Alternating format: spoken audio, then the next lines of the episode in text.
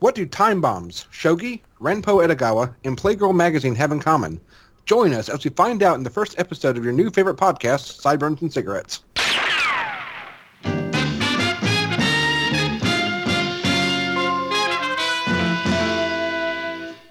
Hello and welcome to Sideburns and Cigarettes, a podcast about a monkey-faced thief, his friends, and their many adventures. I'm Drew. I'm Jay. I'm Becca. And I'm Chris. Okay, so this is just going to be a podcast where we cover the entire Lupin the Third franchise. Well, not the entire franchise. All the animated and live-action entries, with some comments on the manga by our co-host Chris. He is our resident manga scholar, so The guru of manga. I guess just to introduce ourselves, like, I'll just we'll mention how like we got into the franchise. I came across Lupin literally just walking into a Best Buy and seeing Cagliostro and saying, "Oh, this is fourteen bucks. It looks cute and like a Ghibli movie." And now I'm here, hosting a Lupin podcast. How about you, Jay? Well, story. We'll just say that it stems back to 2003 with a bunch of little things in between. And then in 2015, I saw a couple DVDs at a convention and bought them. Now here I am. And Becca? Well, I started dating Drew, and then here I am. I indoctrinated her. Yay! There was like one day where I was like, you know what? I, there's this like thing, you know, it's just kind of like my favorite anime ever. and we watched what we, we watched Cagliostro, it was Cagliostro and The- Mamo. well, Mamo, and the Goemon movie, Blood Spray Goemon, which was an interesting tonal roller coaster. I was Oh, going to say, that's one hell of a double, or a triple feature. oh yes. Yeah. And uh, Chris, Whole spectrum there. how'd you get in the series? Yeah. Uh, um, I saw a preview for uh, Secret of Twilight Gemini on a Yu Yu Hakusho VHS, and I thought it looked kind of interesting. And then, I then like the next day, I saw a ad for part two on Adult Swim, and so I decided to check it out. And well, 16 years later, here I am. Very nice. Okay, well, to get our show started, we're going to discuss some news in the Lupin the Third franchise.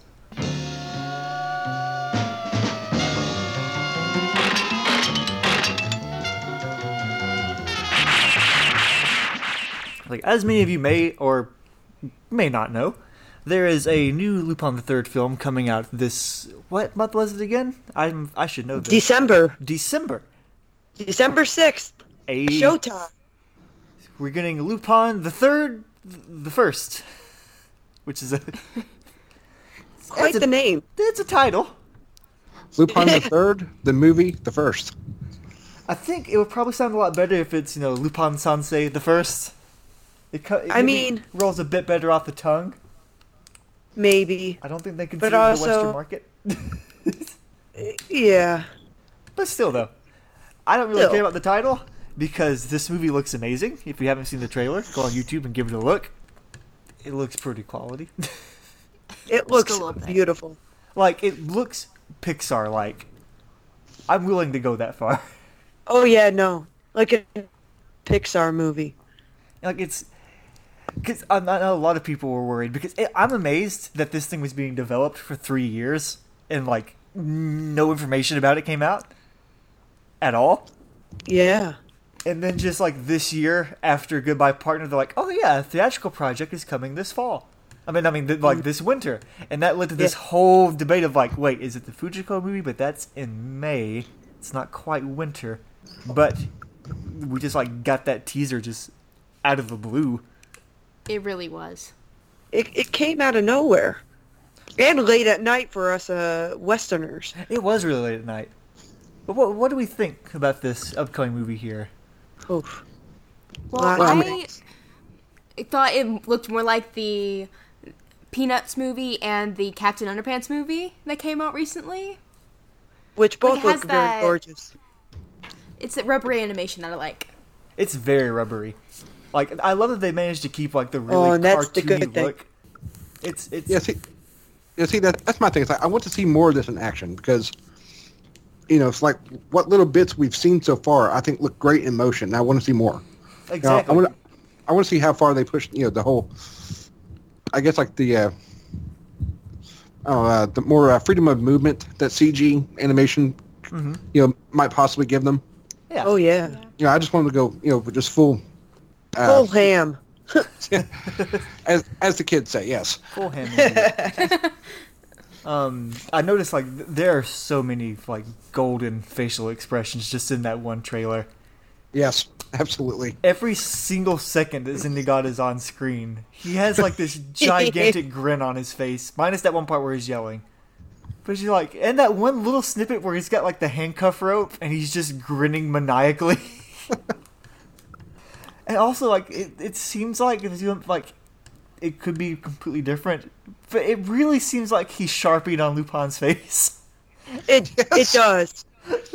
You know, I uh, there's some people that have been putting out theories about that, where they're like Lupin in disguise and Zenigata in disguise, like they switch role. Oh snap! Now, Huh. you know, honestly, that's perfectly in character for both of them. Exactly. It really It is. is. And it's kind of clear that they're going to be working together because there is that um uh, there is the uh, what was it? It's that little segment where they're all running out of like what seems to be a collapsing structure, and Zenigata is running with them. Oh boy. You know, and who doesn't love a good Lupin Zenigata team up? I mean, I mean, of course. It's true. It- That's the best team I'm for. and that shot in the trailer vaguely reminded me of the end of Fuma conspiracy, oh yeah, which is cool. Which anything Yeah. like Fuma, I'm okay with. Minus the voice cast change, but that's a later episode. Yes. I've got some reservations on that one. Yeah. oh god, I'm, I'm having flashbacks to the dub. God. No. Somebody change, somebody change the subject quick. okay, um, um, um, I'm hoping. Let's talk about Jigen. Gee, oh my goodness. I didn't know how to feel about that immediately because if I think a lot of people had a lot of reservations at first, but as a, a more high quality trailer came out, because everybody's first initial reaction was based off of someone's uh, like video record of a Yep. screen, and then when the the more crisp and clear trailer came out, people were like, "Well, this ain't so bad." exactly and like um, uh, if our listeners don't know, Jigen's design has been changed quite drastically. His beard is much less pronounced. The point is still there. The pointy beard still exists, Yes. but it's a little, it's a little more sub- subtle. Oh yeah. Also, I think that is a bit shorter. It is. It's a little more. It's a little Cagliostro is. it kind of is like it's, Yeah, it's a lot more droopier than most of his hats It is. usually are. Which, granted, it's okay because I, I love how they managed to capture the perfect balance of like really intense, like badass Jigen, but there's that one shot where he doesn't have his hat. His eyes are just wide as hell. His eyes are wide and like just ever so slightly crossed. Oh, I forgot about and that. that's.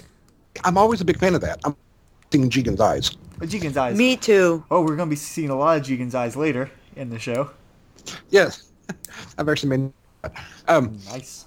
but but I also really like how in trailer for uh, the first. That's such a weird title. It is. It really is. When we see Jigen hatless, his hair is slicked back. Oh, yes. I know this is like a big thing for me, but I don't like Jigen with bangs covering his eyes. I like it in certain instances. It- oh, It it irks me. fair enough. Fair, definitely Yeah, I- fair enough. I feel it goes along with the whole, uh, you know, old school Chicago mobster vibe he's got. Definitely. And we don't get a ton of Goemon, but he looks really cool. Very, very, very pointy chin. He looks very handsome. Let's Very put it that way. Goemon. Well, let's be fair, it's Goemon. He he should always be handsome. That's true. This is this Agreed. Is. That was how Monkey Punch designed him. Damn it. God damn it. Boy needs to be handsome. He's got to be hot. Also, speaking of facial hair, uh, you know, Lupon's Lupin. rocking like Ah, yeah. like a, a very very faint soul Soul patch patch. of peach fuzz. I I was yelling when I saw that. I was like, he the boy finally hit puberty. it took him 52 years, but he's here. it's really like it's not a design choice I would have made on my own, but I really like it. Yeah, I, Same. I, agree. yeah, I agree. Like I, I'm not against it at all. Oh, me neither. And Fujiko Right. just looks perfect. Oh God, yes. Well, again, you know, Fujiko should always look. Like, Fantastic. exactly. Yeah. And she looks very badass in this. She Very. really uh gives uh some bad guys a, a real one for you know. Kicks one dude in the face. Yeah. Kicks a dude in the face, and then her freeze frame shot in the trailer is her like just going at it with an assault rifle. oh yeah. It's pretty badass. So I'm not forgetting any characters that we covered: Lupin, Jigen, Fujiko, and Zenigata. And of course, there's the one-off characters, which I am excited to see, but please don't, don't. I don't want to plot focusing on them. A young Oh, girl. speaking of the one, the, the the young girl, the young lady. There's been people, a couple people came actually up to me and uh, uh on Twitter, right? And they're like, I think that girl's supposed to be like a knockoff uh, Clarice. Uh, Yeah, that's what we need more Cagliostro references. Right. Yes, because that's what made I'm, what what's I mean, the it's like- special? which I was special? say, you know, Red versus. Oh yeah. Yeah. I was gonna say, you know, don't get me wrong, I love Cagliostro. It's one of my favorites, but please, Please. TMS, Let it I'm go. begging you. There, yeah, We get it. It was good. It's great. It's amazing, but there's more. there really Right. is. It really is. They really like buried that with um, uh, red versus green. It's like okay, that's enough Cagliostro references for about 20 years. Seriously. Then part five happened. Then anyway, part five happened. true. Very true. but anyway, uh, I was gonna say like uh, uh, the the lady in question though, she seems uh, I don't know, she- I think she stands out like a little bit, like stylistically, a bit from the rest of the cast, she kinda does. a little bit, although not to the extent of the uh, second PS2 game. Ha! Oh boy. Where oh Jenny- yeah. where Zenigata's love interest looks like looks like she stepped out, out of like a JRPG, Yeah. and it, and it's hilarious looking at the two of them together. I remember watching playthroughs of that, and I was like, "Wow, what a drastic change right there!" Right? One of these. It's like I mean, night and day. I mean, it's like you know we thought like the Detective Conan crossovers were kind of you know kind of kind of clash stylistically. It's like you know the PS2 games like hold on a sec, we got this. Right? we can have an even greater disconnect. and then there's um uh I think we catch one glimpse of the villain who has a very trendy haircut. And that's about it. He does. We see him And for some all, some old dude. some, Or very some old dude. Old dude with pointy hair. Yeah. Lots to go off there. Let's analyze that guy for five minutes. Well, um, also I, I don't remember who pointed this out, but the fact that Lupin's wearing a, a top hat, holding a cane, yes. and the uh, title of the movie is the first, Yes. kind of makes me wonder if his grandpa's going to be involved in some I way. think I think he is. I hope so. I don't know if he'll actually make an appearance in the movie. Right. Yeah, I'm, I'm not expecting him to actually like make a physical, you know, appearance, but you know, you know, maybe something involving his legacy or something. Who knows? Yeah, Right. kind of like Eternal Mermaid. Yes. Exactly. What, what I'm Speaking of- curious about is uh, sorry. Uh, what all right. I'm curious about is why the hat is so sliced up, if you will. Could be It looks uh, pretty. It looks pretty tattered. It does, could be and old. and age. not, and not, well, even like age wouldn't cause those like slice marks. Like it looks like somebody took a knife and cut into this thing. Gramps was a little uh, adventurous. Apparently. Oh, that's true. He was. Just a wee bit. Or maybe it's really dark and it's the hat he died in. Uh, Oh, snap. that could be true. I mean, I wouldn't knows? put it past them. No, I wouldn't either. I do. I I think uh, somewhere it was revealed that the plot's going to involve Nazi treasure. Yes, that's what I heard. That'll be interesting. And also, oh my God, there's a dog fight. There's going to be a dog fight somewhere with with Goemon on a plane with his sword. Yes. I am there for that. Same here. 100%. There's that. And if you look really close in one of the snippets, Lupin is clinging to the top of one of the planes. Oh yeah. If you look like really close, you see like a little red jacket flapping. That's gonna be great. I was going to say, I feel like the uh, aerial dogfight may be another Miyazaki-esque touch. I think That's so. true. But of course, he's not gonna watch this movie. No. He's No. gonna he's gonna hear someone mention it and just be very grumpy about it and upset that the franchise is still alive. That's Miyazaki for you. I was, I was going to say, I feel like it's one of those things like, what kind of things does Miyazaki like? And you think about it, it's like, I don't think he likes anything. Yeah. they might no. get him with the Em- planes. It's like, you know, we like him, but I don't think he liked anything. we like him, but I don't know if he likes us. He It's may- okay. I, I like us. I do. I do too. I, I think they, they may get him with the planes, but it might be like they begrudgingly get him to watch it. Yeah, because, like, wasn't there like an aerial dogfight that had to be cut out of Castle Cagliostro? I think so because there's that. Um, uh, there is the uh, concept art like images of the them being chased by the the gyrocopter. Oh yeah. Because there's Right, one where it's yeah. like Lupin and Jigen like this vehicle. Jigen's got like a giant like that 50 cal rifle, and they're being chased by the chopper. So there could have been something. Right, like, like I feel like that was supposed to be during uh, the escape attempt, yeah, and like, and like that's when Lupin would have been shot down. Mm-hmm. that makes sense. Because there's uh, there's of course like it's well known like a lot of ideas were cut out. Well, yeah, because the movie was really rushed. But like, I think, uh, yeah, Rushed supposed is an understatement. Yeah. okay, yeah, that's true. But it was like what four months to make. So it took seven months to make. Seven, about three to four of it was dedicated to animation alone. Whew. Man, I, I'm getting exhausted just hearing that. But, yeah. but like, uh, yeah, I think it was supposed to be like a, yeah, during the escape attempt from the castle, you know, I think Clarice was supposed to believe that Lupin's dead, and then the Count's men would have come for her in that shack where, uh, in the final movie, Lupin, you know, is recovering. Although I'm not quite sure how accurate that information is, but I am kind of excited though to actually see, you know, something like that concept that was cut out, you know, utilized finally in a movie. Realize That'd be pretty cool. and realize with amazing animation too. Yeah. It's gonna look so good. I'm so excited. But moving on, because we could talk about this probably forever. Oh god, I really could. Really. Other news is that um, uh, Discotek's. Oh, I almost said elusiveness of the fog. Uh, Discotek's Eternal Mermaid just released on Blu-ray with a brand new dub from Richard Epcar and his team. Mm-hmm. Which is, I am so happy that we are getting consistent dubs from the best English cast. I agree. I haven't seen the dub in question, but I also agree.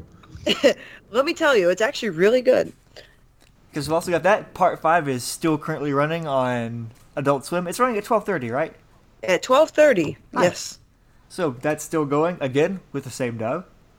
And it's really good as well. And this September, we've got um, uh, Goemon's Blood Spray. We've got Goemon's Blood Spray finally coming to Blu-ray Finally. with also a new dub from the same team that dubbed um, Jigen's Gravestone. Which thank God we're getting consistent dubs. Finally, I I love let me can I just say I when I first saw Jigen's gravestone and its dub, I was blown away because I was not expecting the voices to be what they were. Mm-hmm. It worked so well. It Yeah, they really did. did. Like even even Epcar as uh, uh, Zenigata, it works in a in a strange way. It just works. It kind of it, it does. Obviously, he works best as Jigen, and Oh. he even will tell you that for himself. He'll be like the people who said, I, I think it was on twi- uh, Twitter. He responded to something that I said, and he was just like, "Some people just don't agree," and I'm just like, "Trust me, I know." Like Jigen is his character. He he is Right. the English Jigen. oh, he really is, and Yes. he it's his favorite uh, role in the franchise to play. Uh, He's such a natural at it too. He really is. Like it's basically just his normal voice. It pretty much is. Which And that man, man has range. Let me tell you. If you, even Chris can tell you, uh, he plays the Joker, and the Joker is a very different voice. Mhm. Oh yeah. Well, I mean, you know, he's also Bobo Bobo Bobo Bo. Yeah, also and he's fantastic. Yeah. From Discotek. Hey, Yep. the, the, coming out the best anime anime. Dis, uh, distributor. yes, they give me that old stuff. Oh yeah, they bring back all the goodies. All the goodies. As far as that goes, I think I'm hoping that they license Fujiko's Lie soon. Oh, another little note. And one, they already did license it, I think. Oh yeah, they did Um, because the dub. Oh god. They, they already did the dub. And also, something that I wanted to point out about Goemon's blood, uh, Goemon's blood spray was the fact that it uh, has Lex Lang as Goemon. Yes. Which is kind of strange because they didn't change his role. You know, just like they, they changed both Jigen and Lupin's voice actors, but not Goemon's. His has been consistent since 2003. It really has. Now, who's uh, Fujiko in that? Is that Christina V? Yeah. That is Christina V. Yes, Okay, yeah, because I mean she does a spot on, you know, Michelle does. Ruff impression. she does. She's Which is really- interesting con- considering she does uh, Ami from uh, Part 5. That's true, yeah. But I do think that I mean I I do think it's really cool though that instead of you know just getting Michelle Ruff to reprise the role for Blood Spray, Right. you know they're going to get Christina V to do it again. Right. keeping it consistent. Yeah. I appreciate. Christina V did a uh, like an interview recently regarding her role in Fujiko's Oh, Lie, yeah. and she said that it was interesting to see this character in her development in this in this part of the franchise, and she actually like f- she feels like she's more relatable in Fujiko's Lie. That's what I've heard. I, I need to see it with a translation Same. because I've seen it without. I need I need to see it. Period. Same here. it looks amazing. It does. It is. I mean, the animation is an upgrade. Oh, The, uh, very much. really, Oh yeah, because I, I remember uh, you know both Gravestone and Blood Spray I thought looked terrific. they did. They did. Uh, I think Fujiko's Lie t- uh, pushes the characters' uh, expressions a little more. Oh, that's always a plus. Oh, there are there are some goofy faces. Oh yeah, especially from Lupin himself. oh, of course. It looks it looks really good. I'm hoping they license that soon because I need that Blu-ray. Now speaking of Fujiko's Lie, uh, is it s- is it set in the seventies as well? I think so. It seems It like does. it. Because Is like he- I know I, I know what the implication was that Gravestone and Blood Spray were. Yes, and I believe this takes place after that. So yes, I believe so. Okay, good. enough. Although, if I recall, there were neon signs, so who knows? Yeah, because like I, you know, I've seen that uh, you know, image that you know went around quite a bit of uh, you know, Jigen with the uh, you know, the shades on and the jacket and the Yeah, and the pink uh, t-shirt and I know, it kind of gave me like a 80s, 80s vibe to vibe, it. My yeah. Levi's Jigen. but if I, I guess this might be for a different episode, but there's a lot of like theories that there might be a another uh, Koike movie coming out uh, that might be just a retelling or a reimagining of Mamo. I'm not gonna get into details, Oh my god. but gi- given little things that happen in Fujiko's Lie, it really seems like that's going to happen. It's building to something It's building to something. Because there's some reveals, and that's all I'm gonna say. Yeah. Thank you. but it's like, oh, okay, this is what we're doing. all right. I mean, I'm, I'm really interested to see it myself because I do have some, uh, uh, I don't want to say theories, hypothesis about what these movies are doing, Indeed. which I, you know, I know you guys have have heard all about those. Of Oh, sure. And, uh, well, I mean, for the sake of our listeners, I'll just say that it's my, uh, it's my hypothesis that the Fujiko TV series and these movies are serving as prequels and intraquels to uh, Part One and uh, Mystery of Mamo. Yes. Mhm. That's one of my hypotheses too. Hypotheses. I Thank you. I forgot easily see that happening. Yeah, because I, I mean, you know, obviously the Fujiko series is a prequel to Part One, Right. and I imagine that uh, Jigen's Gravestone, you know, works as one as well. And I would Yeah. almost put uh Jigen's gravestone after. what after Part One? Yeah. Like right after. I don't know because uh, I mean, like you know, Lupin and Jigen's you know uh, relation relationship in there had to go from being business partners to best friends. Fair Yeah, enough. like- You know, especially when you consider uh, part or episode four of Part One. yeah. right. You know, Jigen, uh, you know, trying to or waiting a you know year for Lupin to bust out of prison. That's true. I- It's just kind of curious because the the uh, the gravestone said 1973. Yeah, that is. Was was it three? I thought it was two. I, You might I thought it was three. It might have been two, but even so, it was within that realm of like Well, yeah. af- after, you know. Yeah, true, because part one ended in '72. So Right. Nice. But who's to say? We don't know. yeah. And the thing with timelines is in Lupin, it's like don't even try. Yeah, there's no consistency. there really isn't. The only consistent thing is the characters. At, Yeah. at, Um, at, at their most base. I was going to say even then, True. because The characters' Because, you know- names. because you you know nearly made me spit out my drink on that one. because like you know you know like going back to like the original manga, uh, you know Monkey Punch would uh, you know like, like he was always experimenting with what he could do with these characters. Like uh, you know in the very first chapter, uh, yeah. you know Lupin and Zenigata meet for the first time. Like it's Yep. part of the tw- it's part of the twist and the climax that Zenigata does not know what Lupin looks like. Right. and then like like a year or so later, we see there's a story arc where Lupin's in college, and Zenigata is his classmate. Yep. and then there's also uh, early on, it's mentioned that Zenigata's first name is Koichi, whereas in the story set in college, his name is uh, Heitaro, I think, something like that. I can't remember, but I have read that chapter. It's been a long time though since I've revisited it. Yeah, but you know, and then there's also things about uh, you know, Lupin's uh, like I feel like there's like an implication early on that our hero isn't actually the descendant of Arsène Lupin. He's just kind of pretending to be.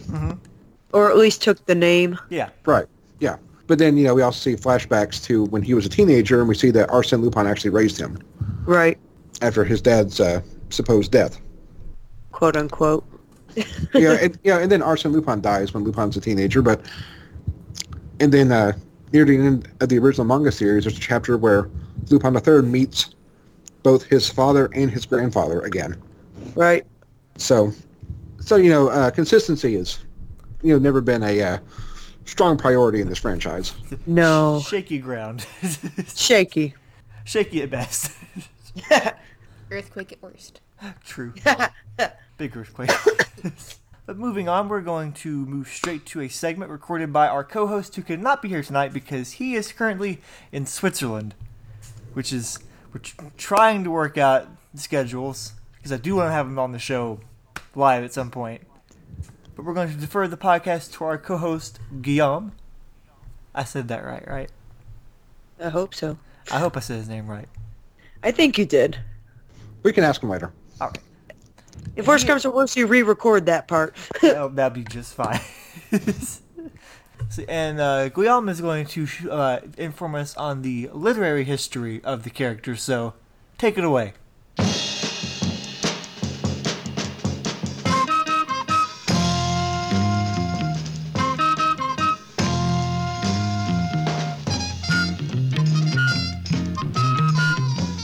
Hello, dear listeners, and welcome to the trivia section of our episode.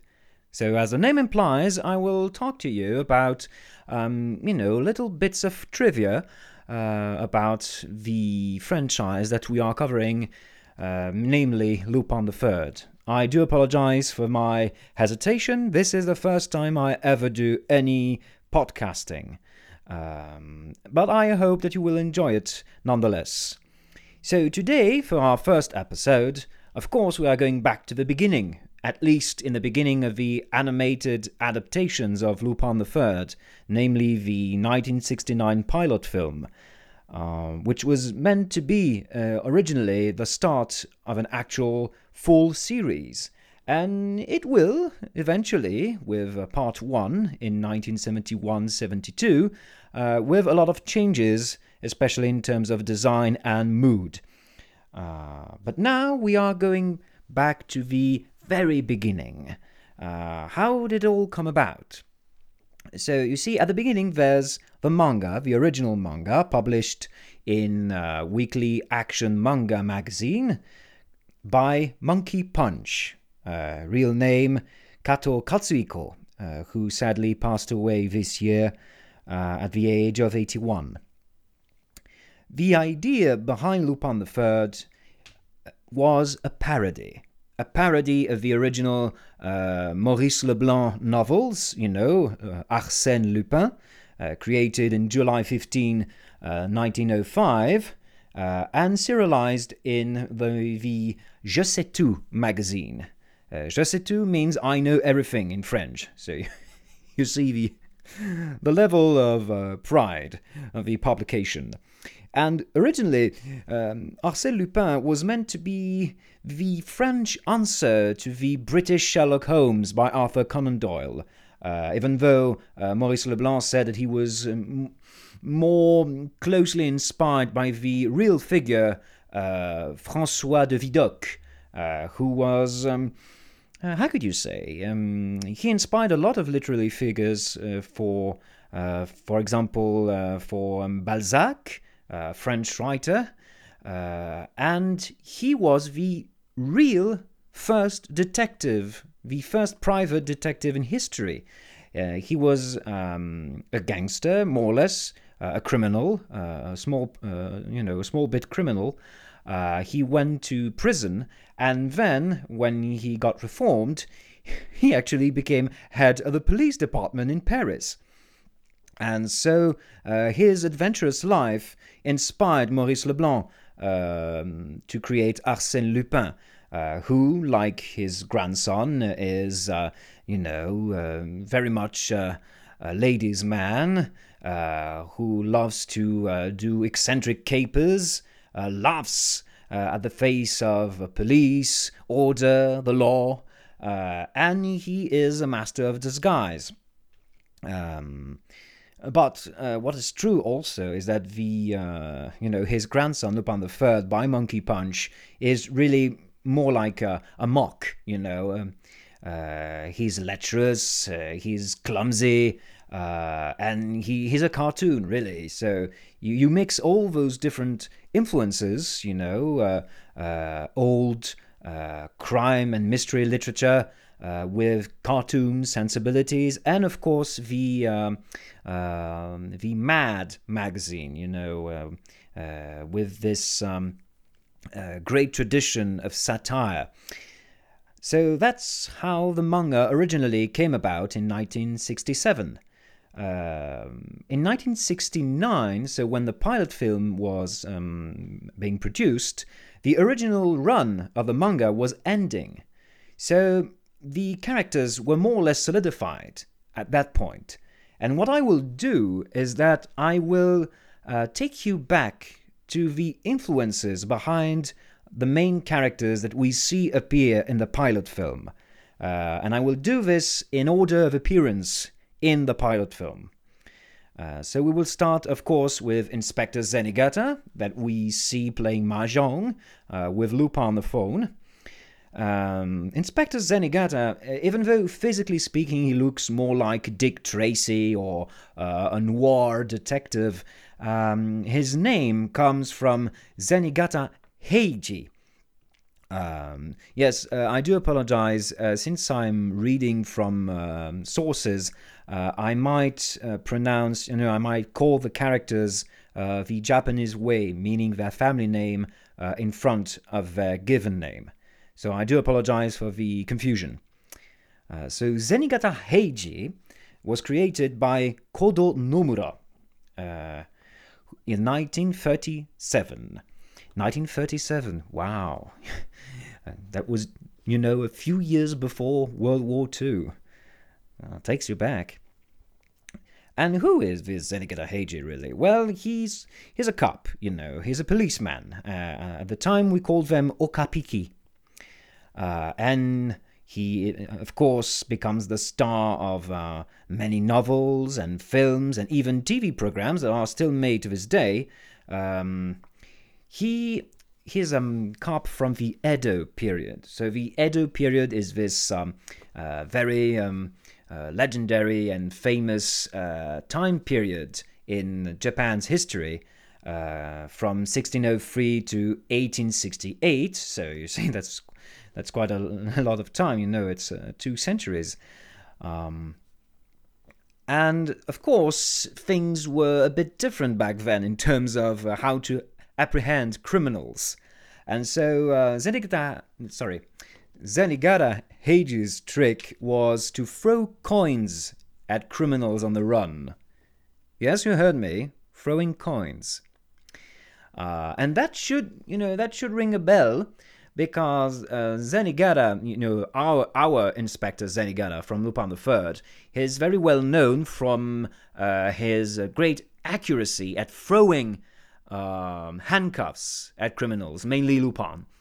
Um, and it comes from this. Even though in the manga he didn't have any special gifts uh, or maybe one one or two times and it's only in the second uh, manga series Shin Lupin Third uh, in 1977 uh, where he gets um, more you know recognizable abilities of uh, throwing handcuffs.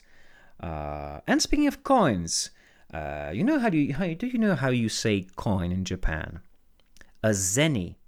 So that's why the the you know the literary literary uh, model of Inspector Zenigata, Zenigata Heiji, is called Zenigata. Then we come to our main dish, Lupin Third. Well, I told you already quite a lot uh, about his origin, uh, namely that he is, um, you know, modeled after uh, Maurice Leblanc's Arsène Lupin. A funny thing about Arsène Lupin is that he does meet uh, Sherlock Holmes uh, simile. Uh, actually, again, a parody of Sherlock Holmes called Herlock Sholmes. uh, because, you see, the French really did not have any chill when it came to mocking the British at the time. Uh, and Arthur Conan Doyle did not really like Maurice Leblanc's joke.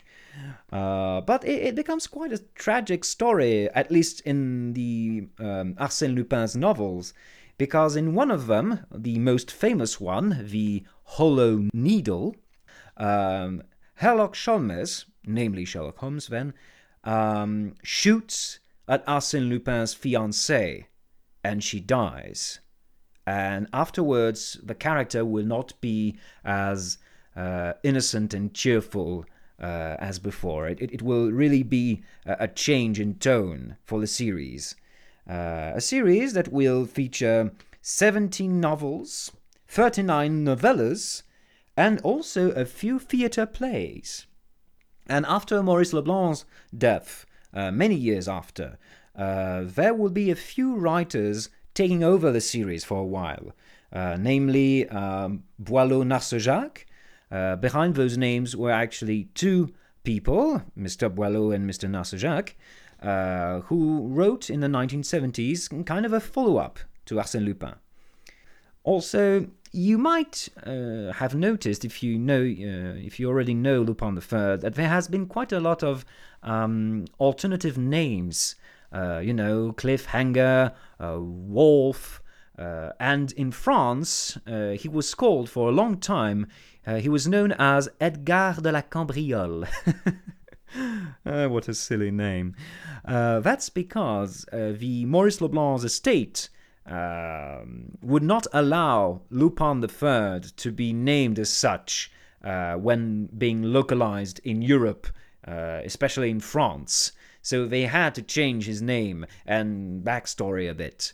but it changed it changed relatively recently, like in the middle, in the mid 2000s, uh, and now uh, technically they can use the real name of Lupin III.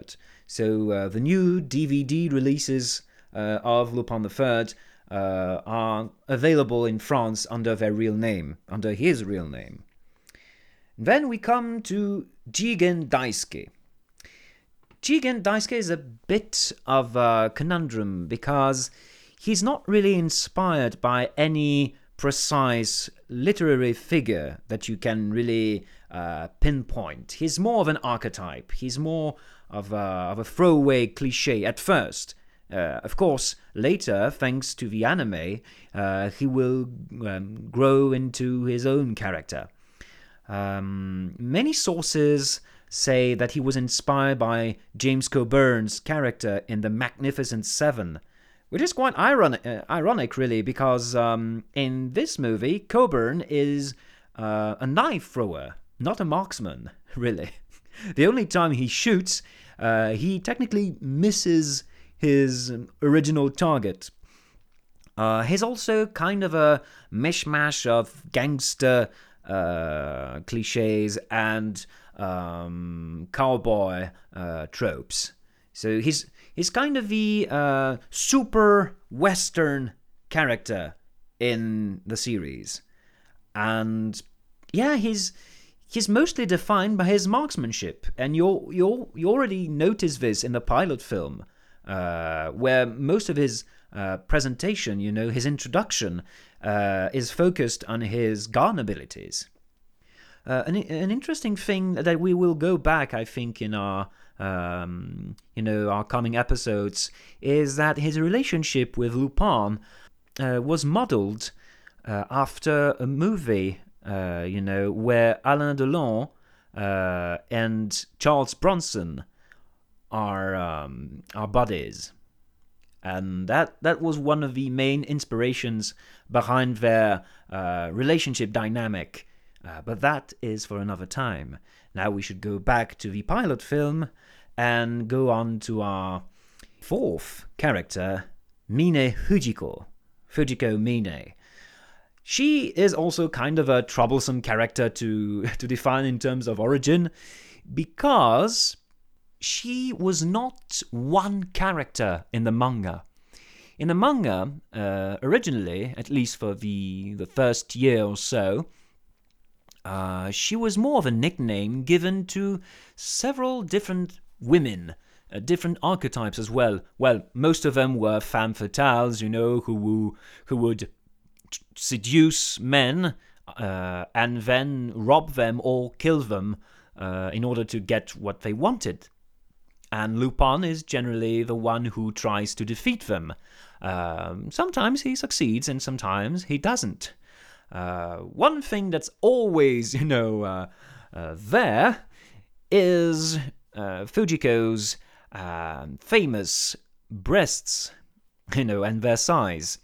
And for the longest time, many people thought that Fujiko Mine was a play on words, uh, meaning twin peaks, you know, two mountains, uh, in reference to her breasts. The reality is, it seems, by translating the uh, Japanese Wikipedia page, is that she she comes from um, her name Mine comes from Monkey Punch's favorite cigarette brand, which was Mine, uh, and also a painting of Mount Fuji itself by Yokoyama Taikan, which was a who was a very famous painter at the time uh, in terms of landscape.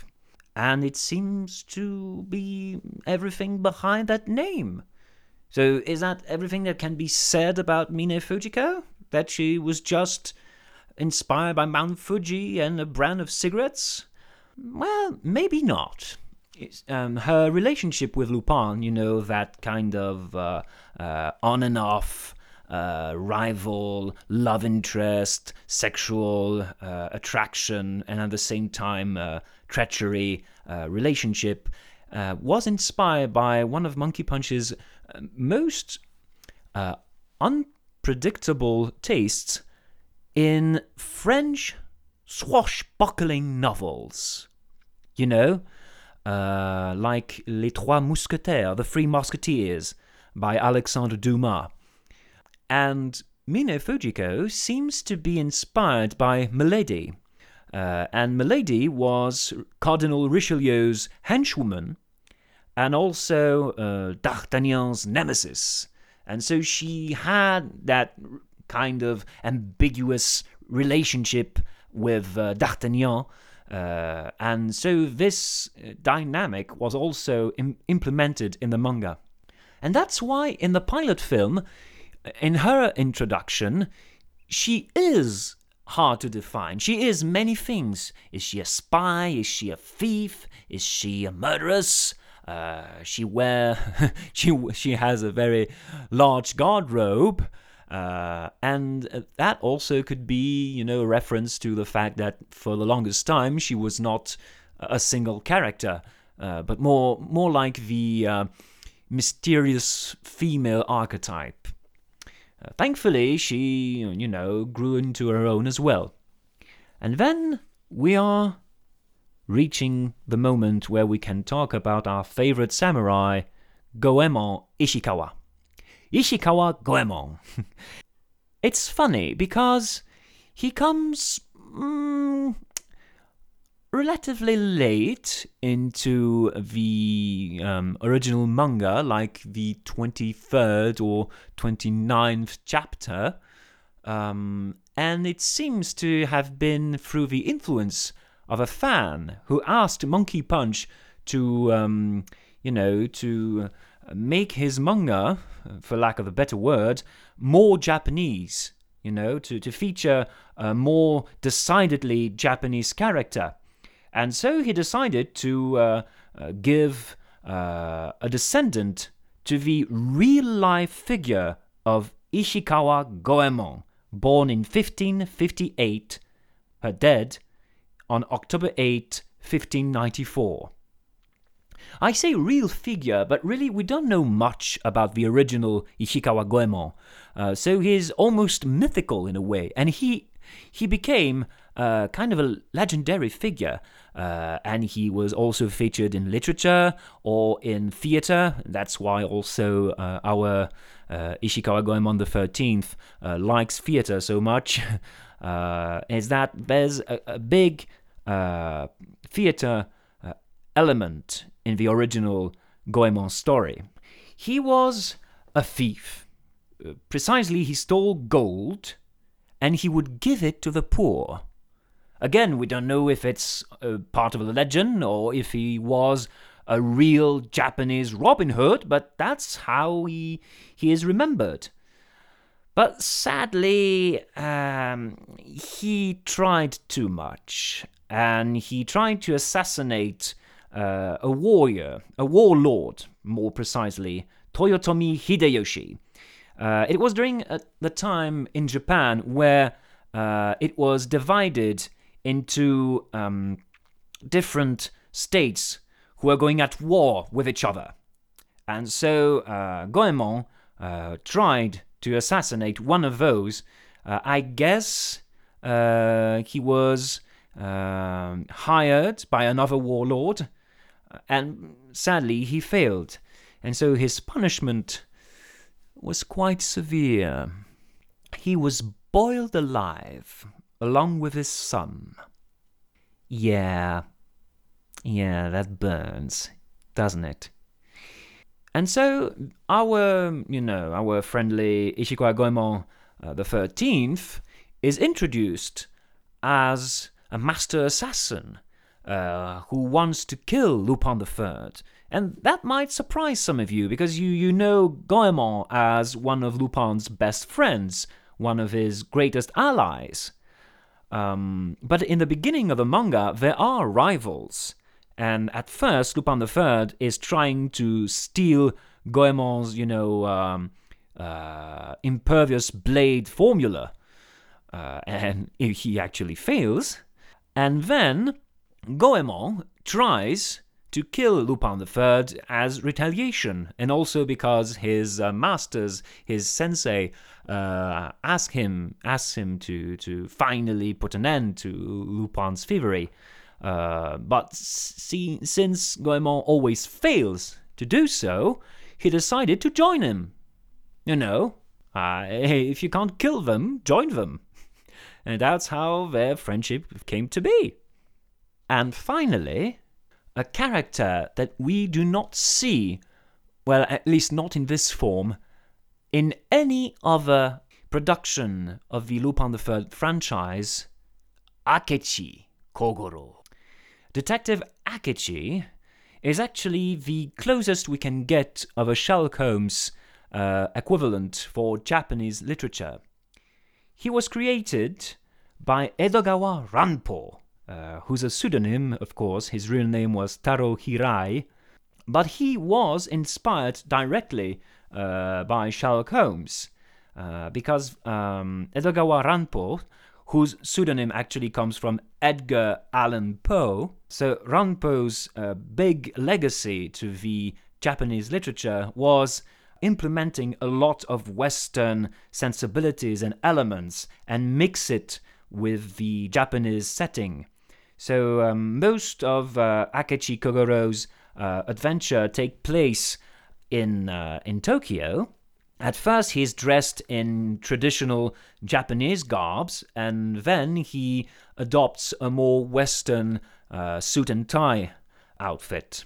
He is a brilliant but very eccentric detective, like Holmes was, uh, and he works with the police. He has uh, a band, you know, a group of uh, of um, amateur detective boys, the Boy Detectives Club, who helps him, you know, uh, doing some errands, uh, interviewing suspects and witnesses, and gather information, like the Baker Street irregulars uh, in Sherlock Holmes. In those stories, uh, apart from the, um, you know, general uh, detecting stuff and sleuthing around, you have a lot of erotic and even uh, morbid element. Because another thing that Edogawa Ranpo is known for is he's kind of the father of the eroguro genre, the erotic grotesque genre in Japan, uh, which um, is a mixture of eroticism and horror, bizarre and grotesque. So, you know, not really kid stuff. But that doesn't seem to fit the old uh, detective uh, with uh, white hair covering his eyes that we see in the pilot film. Well, that's because um, Akechi in the Lupin the Third franchise only appears in the very first chapter of the manga. You know, the uh, arrestation. That's because Akechi Kogoro only appears in the original chapter of the manga, you know, the very first chapter.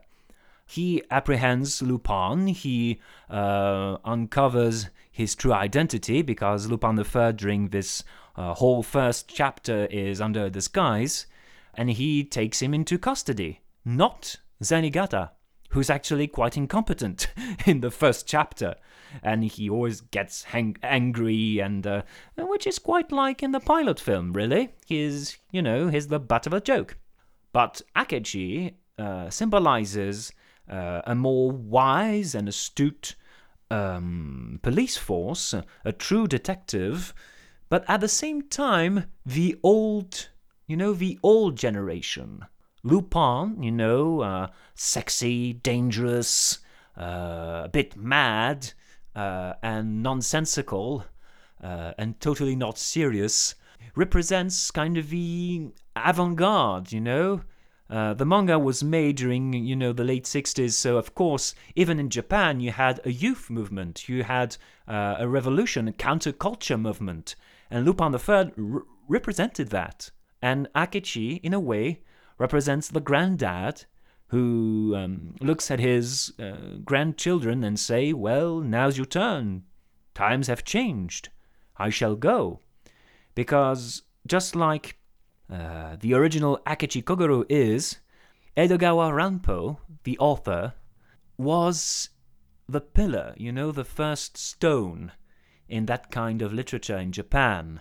And then, you know, you have to uh, reinvent things, you have to renew yourself, you have to uh, go and get with the times. And that's what it's all about.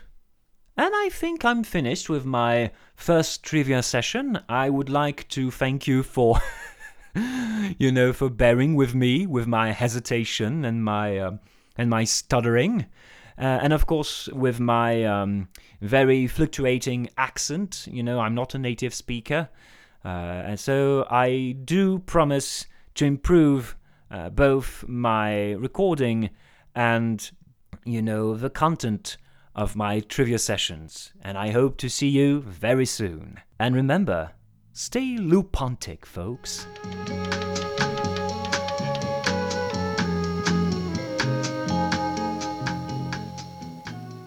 Oh, that's a pretty intriguing history lesson there. Thanks, Guillaume.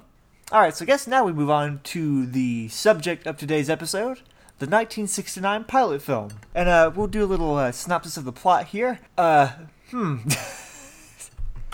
plot. I got this. I say with the most uh, generous term. Except when it comes to Fuji. Okay. True. There's, True. There's not necessarily a plot in this little. A bunch of cool stuff. A bunch of cool stuff happens. It, it basically serves as a introduction for the characters. It really It's- does. Well, I mean, you know, it's it's a proof of concept for a uh, you know potential film series. So Yep. I think what had happened was is like um, uh, there was an animator, um, uh, Gisaburo Sugi, who was interested in the idea, but TMS at the time didn't quite have the resources to produce such a like big theatrical project. So they just made the 12 minute pilot film because that was a lot more feasible to make. And they could shop it around to different producers and see who would want to, even though nobody bought it. yeah, but just think that like there's an alternate universe out there where this did get picked up as a film series instead of as you know various TV series. I want to see that universe because that'd be very interesting. Yeah, it would I don't very interesting. I don't know if it'd be you know better than ours, but I because I'm still incredibly happy with what we got. It's oh just yes. what if you know. I- It makes But- you wonder. It makes you wonder if, uh, like, if that alternate universe where it's a film series, how long that uh, franchise would have existed. right? And then uh, That's true. you know, I mean, like with Studio Ghibli have gotten started Who Because- knows? because you know Miyazaki you know kind of got in with uh you know part one. Right. Yeah, but yeah, both he and Takahata like Yeah, Yep. That was like the first big collab- collaboration, if I'm not mistaken. right. And then of course you know Cagliostro being you know Miyazaki's uh, directorial debut. Of course.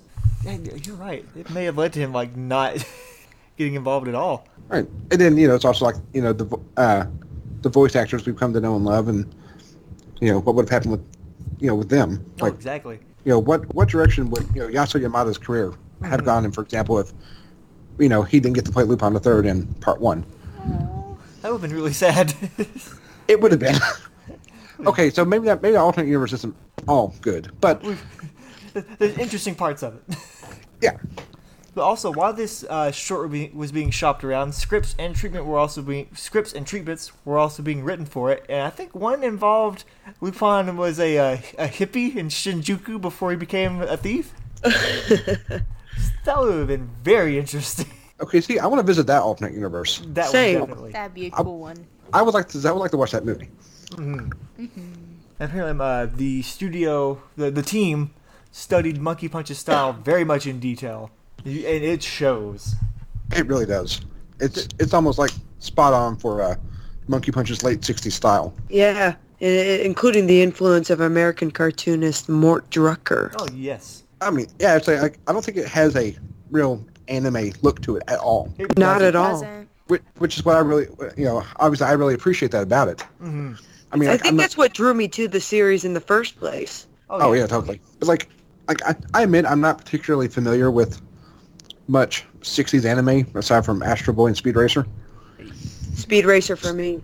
Yeah, I was, you know, I mean, I, I love both those, but like, you know, those are TV series. This is a, you know, theatrical proof of concept. You know, and I don't know, it's just, you know, it, it looks very different from anything I've, you know, I'm I'm used to seeing from that time period. hmm Sure. It's very different. and and like that, I I love that because of it. Oh, definitely. Me too. And speaking Man. of the, I was just gonna say, like, you know, you know uh, just getting a quick consensus. Uh, we all love the pilot film, right? oh Yes. yes. Yes. Okay. All right. Great. All right. Carry on.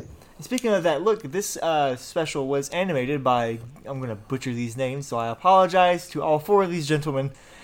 It was animated by Gisaburo Sugi, Yasuo Otsuka, Sutomu Shib- Shibayama, and Osamu Kobayashi. Now, Sugi worked on Astro Boy.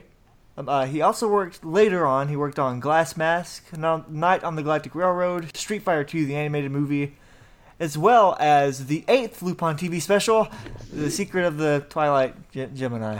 And he uh he's the reason this uh pilot was brought into uh question. Like Oh, it was. says he he's the one that suggested it to another a- to uh to Yutaka or wait. I'm going to butcher this name. I'm so sorry. Yutaka Fujioka, the founder of Tokyo Movie, Okay. now TMS. Oh, yes. Sugi was the whole reason this uh, pilot film even came to fruition. Indeed. Thank you, Sugi. Yes. Pretty much owe this entire franchise, the entire anime franchise to him. Yeah, basically. And of course, Yasuo Otsuka, the other animator, he, of course, worked on. Uh, I'm gonna butcher this. I'm just gonna say the uh, English title this was given. It was The Tale of the White Serpent, which was the first anime feature film in color. Oh. And he also worked with Hayao Miyazaki on Horus, Prince of the Sun, the wonderful. Oh no, Takahata directed Horus Prince of the Sun. Um, uh, and he also worked on The Wonderful World of Puss in Boots. Yes. He did um, uh, animation work on the Moomin TV series, which the director of this, who which we'll get to, um, uh, worked on as well. Yes. He worked on, let's see, I'll go through these pretty quickly. We, uh, worked on Panda Go Panda, Future Boy Conan, which were both Miyazaki works. Now, in the Lupin the Third franchise, he was the animation director on Part 1. He was the supervising director on Mystery of Mamo, which is interesting. He's a key animator on three episodes of Lupin the Third Part 2. He was the character designer and animation director on the Castle of Cagliostro, supervisor on the plot of the Fuma Clan. He's also cited as the mechanical designer on uh, Napoleon's Dictionary, that TV special. Interesting. I think his most recent work was the eye catch illustration for Elusiveness of the Fog. Ha. So he had a lot of connections with Miyazaki and was pretty involved in the franchise for a long time. Yeah. It's weird because all of those entries are so different from each other. Oh, very different. It's so strange to me that he was the character designer for Cagliostro, but also the supervising director of Mamo. Like those are like two sides of the same coin. exactly. Let's see. And then, of course, uh, Tsutomu Shibayama. He directed a lot of Oof. Doraemon. He directed the entire 1979 original TV series, and he directed 22 Doraemon films after that. Good grief. So I he, was gonna, I was, I was gonna say like that original series. Just It a had like little a, it had like a billion episodes, right? I mean, that's yes. So he was the Doraemon man. that's yeah, that's quite a feat. See, he was also the animation director on a few episodes of Moomin. He worked on Tensai Bakabon and The Gutsy Frog. He's an animator on the 1988 Osomatsu-kun series. And he also direct. Oh, he directed the first season of Ranma Half.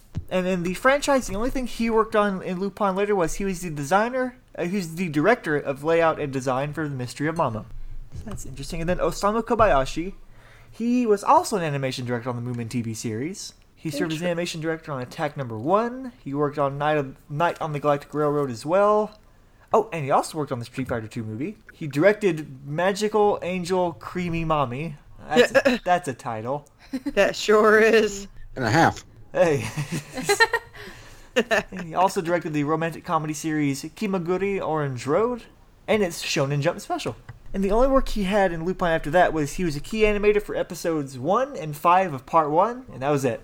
So he didn't have too much involvement in the franchise afterwards. You see, the music of the uh, the pilot film was done by Norio Maeda. Now he didn't really do much anime after this. The only other things he composed were uh, the Three Tales anthology, see, the Three Tales anthology special, Crusher Joe the movie, Licca-chan Fushigina Fushigina Yuina Monogatari. That's a title also. Yeah. And he's also half. most indeed. but he's more notably known as a jazz musician and pianist. He also uh, has a band called uh, the Windbreakers. Which, um, uh, that's, very, that's a very unfortunate name for a band. I'm sure they're amazing, but the Windbreakers. The really interesting tidbit with him is that he was a co-composer on the 1982 audio drama adaptation of Yasuko Yasuko Ayo. I, I'm Try going to butcher again. this person's name. I apologize. he was a co-composer on a 1982 audio drama adaptation of Yasuko Aoike's manga from Eroica with Love. Now, he was a co-composer with none other than Yuji Ono, who in part two of Lupin direct uh, composed the iconic Lupin the Third theme, which is still being used today. It's all connected. It really is. Can, can I can I point out another little connection Of course. to the current uh, Lupin dub cast, uh, who is, uh, which is usually being co-directed by both Ellyn and Richard Epcar. Ellyn Stern was on Chips, which Yuji Ono did music for. Ah, yes. He did. He, uh, I think for the uh, the Japanese release, he did a few tracks, which is really cool. It is Which, if you haven't listened to that, go on YouTube and search Yuji Ono chips. You will not be disappointed. not at all. Okay, now we have to connect all these people to Kevin Bacon. Somehow. Yes. I, I, and honestly, I wouldn't be surprised if like there actually were legitimate connections. Yeah, me either. But then we get to the director of this pilot film, who is none other than Masaki Osumi, who worked on, uh, I believe it was Moomin. He worked on some of that. Yes. Not sure there was much else of note that he worked on aside from Not moving. too much. I mean, he did a few of other things. He did do some stuff for, of course, the the first uh, Lupin series Oh yes, and uh, Orders to Assassinate Lupin in 1993. yeah. Well, of course, he was the director of the first. Was it the first seven episodes? Uh, d- d- d- d- d- I think so. I think it was the fir- it was the first seven episodes or so of part of part one, and uh, he was promptly fired off of that show. But that's another story for when we get into part one next episode. Yep, It's kind of a sad story, really. It it, really it is. But it is really nice that they eventually brought him back to do the the Orders to Assassinate Lupin or Voyage to Danger special, Correct. which is actually a really interesting special. Uh, We need to wait till we get to that episode, but it's interesting because his dark tone kind of carried over to that, which is really nice. It is. But moving on, we get to the pilot film itself. Ah, well, it's really just a series of vignettes. It's pretty not even a series of vignettes. It's just vignettes. but it kind of serves just to like introduce you to all the characters, and that's the plot. Yeah, basically, I mean, the the most you get out of a plot is they're in a mansion surrounded by police, and Goemon helps, uh, or uh, tries to help the police by entering the house to kill Lupin. Yep. And Lupin vaguely mentions someone trying to kill him. Yeah, Now, the uh, the whole climax with the uh, mansion, including uh, you know, Lupin's escape and getting uh, Jigen and Fujiko out, yes, comes from chapter 58 of the original manga, which is known as Risky Emptiness in Japanese and Camera Tricks in the uh, English edition. And, uh, of course, you know, that whole story is adapted uh, much more faithfully later on in part one. right. Nice. It's all connected. Yeah. It truly is. Also, I uh, I feel like pointing out that the uh, the opening bit with guys in trench coats and machine guns, Oh, it's yes. not really connected to anything, except I think it's to serve the uh, kind of like to sell the uh, audience on this being an adult, you know, skewing uh, production. This is like the Because, like- darkest thing in the short.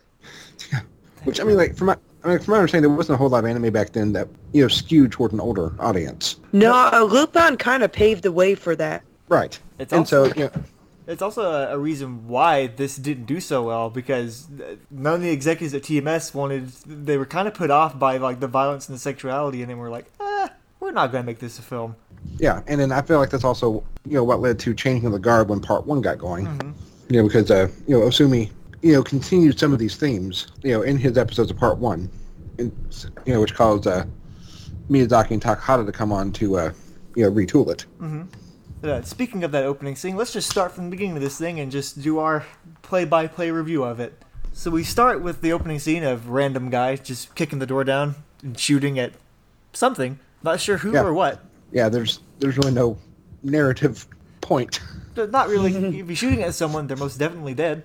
I think. Well, I would hope. I don't know. Like this shot gets remade in episode two of part one, where we do see who they're shooting at. That's Right. true, and he is very much okay. Yep. Let's see, so we transition from that. Just, it's really just a tone setter. Yeah. Yeah, you know, Yep. like I said, it's it's just to sell this on being a more you know adult production, mm-hmm. And then we kind of just go straight to the shogi game with Zenigata, which is which a really, it's so much fun. now I kinda That like the whole- dark opening scene, and then just shogi. now the whole bit with the uh, shogi game comes from a manga chapter as well, called uh, Triple Play, where uh, where I mean it opens up with uh, Zenigata playing shogi with Lupin over the phone, and uh, I think he ends up losing, Ah, and that and uh, at the same time it also like I'm, I'm not sure why because it's like you know fairly late or it's chapter 56 of the series so you know it's not it's not one of the early ones but for some reason though, this chapter is introducing the characters to us like in the uh, english version uh, you know Jigen and Goemon come out and there's like little captions next to them saying Daisuke Jigen Lupin's right hand man Goemon Ishikawa Lupin's left hand man Yeah. and then uh, you know you have Fujiko Mine, easy to love, hard to trust. When they cut to the shogi game, Inspector Zenigata cares more about catching Lupin than he does sex. uh, and then uh, you know when we cut to Lupin laughing his ass off over the uh, shogi game on the phone, it says Lupin a third, no introduction necessary.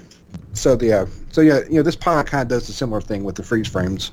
see, and speaking of uh, Zenigata, Um, it's interesting. In the, obviously, actually, we haven't mentioned yet. There's two versions of this pilot film. There is the theatrical version, and then the standard, kind of like formatted for TV version.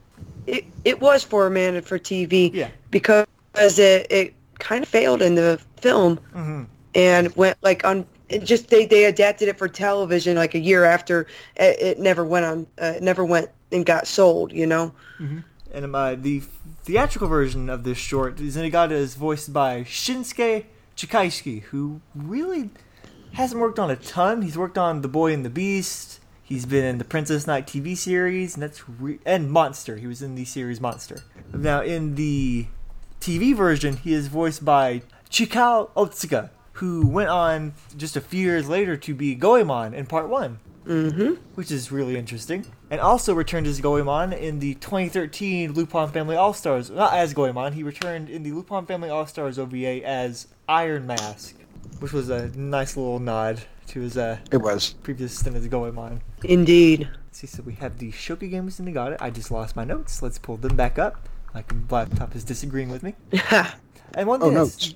That's really different with the two versions is Lup- uh, Zenigata is so much more expressive and crazy in the theatrical version. His voice is a little more high pitched, which is Interesting. interesting choice for Zenigata. It it really is. Especially after being used to uh, Goro Naya. Yet once you're used to Goro Naya and and Koichi Yamadera, you hear Shinsuke and you're like, all right. All right. We're, octaves, we're, we're, we're, we're working two octaves higher. No. okay. Also, doesn't the uh, pilot film refer to him as uh, Heiji Zenigata the Seventh? yes, it does.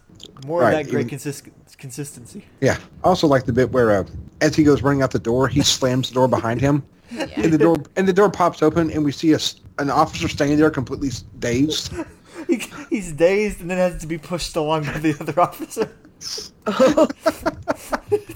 Because what happened, like the door slams and it opens back up, and you see this guy stumbling backwards, just kind of I like. mean, it's uh, I mean, I mean it, it- it's such a great you know slapstick gag. I can totally see it happening in the manga. oh yeah. oh, definitely. So he runs out the door. Uh, before he runs out the door, though, he sees uh, Lupin the Third supposedly in a phone booth because Lupin has switched out his uh, shogi key, shogi tablets. I'm not quite sure what they Piece, chess piece, I guess. I think so. shogi piece. Look at me, cultured. Mm-hmm. Same. So he runs outside to see Lupin, and what a surprise! Lupin's gone. All that's left is a dangling phone and another And- piece. Right in the little change slot. Yeah, but of course Zenigata is very unhappy with this, so he just he just throws it down in anger, which then promptly explodes. Leaving him, of course, unscathed, but the bottom half of his clothes are gone, with the exception of his boxers. Of course. It's another great little cartoony slapstick gag. It really is. Like it sets the to- it's funny how that opening like scene is so dark, but there's not really other dark moments, like any super dark moments, minus that machine gun firing bit, because then we just get straight to cops getting hit by doors. and exploding shogi pieces. Which, of course, Lupin hears all of this over the phone and, and just laughs starts, his ass off. he laughs like a maniac. Because it starts as like a little giggle and then it just becomes like maniacal after. Kicking his legs and everything. Oh god, I love the freeze frame. Or Oh, me too. Right. He's just covering his face and his legs are just up in the air. Yeah, I, I kind of like how, you know, most of the other characters get like a like a cool action shot. Mm-hmm. You know, like Goemon is unsheathing a sword. You know, Fujiko's posing with a playing card and a knife. Uh, Jigen's twirling his magnum on his finger, and Lupin just has his head back howling with laughter. Yep. yep. It, you know, for, yeah, you know, from a characterization standpoint, I think that's perfect. Oh yeah, definitely. Agreed. And of course, you know, Zenigata's freeze frame has him uh, angrily throwing the uh, shogi board off his desk. Very on brand. Yeah, really is. And one thing I noticed, Lupin in both versions of the pilot has a, a much more devious and kind of sinister laugh than Yasuo Yamada and Kenichi Kurita would eventually have. It's a lot more, not quite mean spirited, but it's much more devious. It is. I. I wonder if that's because of uh, just like the overall tone of, of this pilot seems to be that uh, they're really trying to sell us on the characters being, you know, criminals, Yeah, but also right. really, Yeah. but also really super cool. Yeah, You know, it- it's like you know these aren't good people. No, But man, they're man, but man, they're stylish. I love the. They I look love good the, doing it. I love the uh, the the shot that we come up to, uh, where Lupin's walking towards the camera and he keeps changing outfits. oh my, I have. Oh my goodness. We don't need to see that, as the narrator says. Because I love the uh, translation on the Discotek DVD. The first thing is, "Here comes the funky dude." It's Lupin the Third. Yeah. Well, I mean, it's not wrong. Oh, of course. And then before that segment hits, um, uh, we have uh, the two voice actors for Lupin in the special. It's very interesting. The theatrical version, he is voiced by uh, Taiichiro Hirokawa, who worked on. Let's see, he voiced Carlos in no Joe. He was Captain Future in Captain Future. He was also Sherlock Holmes in the Sherlock Hound series, which is awesome. He was Mamoru Kodai in all the classic Yamato series. Very nice. And he also in the Lupin franchise only voiced Lupin in this in this entry. So his his involvement in Lupin wasn't too It was brief. It was very very brief. Now that's quite different for the actor who voiced him in the standard TV version. In that version, he was voiced by uh, Nachi Nozawa, and he worked on him uh, most notably before we even get to his Lupin stuff. He's Cobra in Space Adventure Cobra, Nice. which is pretty much just Space Lupin. Yeah. So he kind of stayed on brand with that. And in the Lupin franchise, he voiced Crisis in the Dead or Alive movie. He was Pycal in Return of Pycal. He was uh, Sadachio in Twilight Gemini. He was John Claus in Voyage to Danger. And that's the extent of his involvement in the Lupin franchise. So he had, he had some more involvement here and there. I'm sad that he only got he, the few things he did get involved with. One of them had to be Lupin the Third: Return of the Magician. Uh, What a shame. I know, I know. But hey, he's Space Avenger Cobra. Hey, he at least he has some redemption. Of course. and then we get to him, uh, of course, the funky dude, Lupin the Third. I like his yes. uh, his red jacket and leather gloves when he's driving, because he's just riding around in his uh, Mercedes Benz SSK, which is specifically pointed out to be a favorite car of Hitler's. Yep. That's it's an odd thing to point out. I, another another little tribute to the fact that they're criminals. Yeah, Yeah. Yeah, I, that's actually a valid point. I didn't think about that. it really is. Of course, like of, of all the people to pick, right, of course. like you had to was We'll gonna pick say- the worst, one of the worst people to ever walk this earth. Yeah. And uh, like, wasn't the uh, Walther P-38, uh, you know, also used by Germans in World War II? It so. sure was. It absolutely was. It, it was. was. actually it was actually intended to replace the Luger P08, but it never did uh, quite fully do that. But uh, it was uh, it was at one point a standard weapon for the German army, I believe. The P38. Again, not good people. No, Yeah, I mean, I, I do kind of have to wonder though about the, uh, you know, thought process of giving a, you know, Lupin the Third in these early adaptations, you know, Nazi equipment, yeah. yeah. you know, cars and guns. But to be fair, this seems to be a running theme in this franchise. I mean, the upcoming movie has a Nazi treasure in it. It That's really true. It's 2019, guys. It's, it's a really odd connection with Well- Lupin and Nazis. I was gonna say, I But I mean, mean, that's kind of the point. Because I like the whole vintage, like, style of Lupin. yeah, it's very vintage. Very vintage indeed. also speaking of the uh, car, I noticed this is where the uh, the franchise's tendency to use a lot of real world brand names Yes, and, and objects, because like that didn't really happen much in the manga. You know, it's like you know, Lupin just drove a car. Yeah. It wasn't specified; it was just a car. I think it had to do with um, uh, some of the animators who had a, a real big. Uh, one of the animators, I believe, on the uh, pilot had a big fascination with transportation and guns. Right, because like uh, I know that's also mentioned in the uh, uh, the movie program for uh, Mystery of Mamo. yes. Uh, here it is. Yasuo Otsuka had left Toy, to, Toy, how do you say Toy? I think it's Toei. Yeah. Toei Animation to join Tokyo Movie as working on Lupin would allow him to use his knowledge and lifelong interest in guns and transport in his animation. He's basically the reason why these cars and guns make their appearance as is. Uh, that's very nifty. Yeah. So I wonder if that's also why, uh, you know, Jigen, you know, favors, you know, his Magnum in the anime Right. as opposed to just the generic, you know, pistol he carries in the manga. Yes. I would think so. And also, uh, in my uh, notes here, I've mentioned that. Well, I mean, I, I guess it's a little bit later, but you know, Playgirl is also mentioned the magazine Ah, yes. Yeah. in Fujiko's segment. Although the magazine did not exist in 1969, No, it didn't. Oh yeah.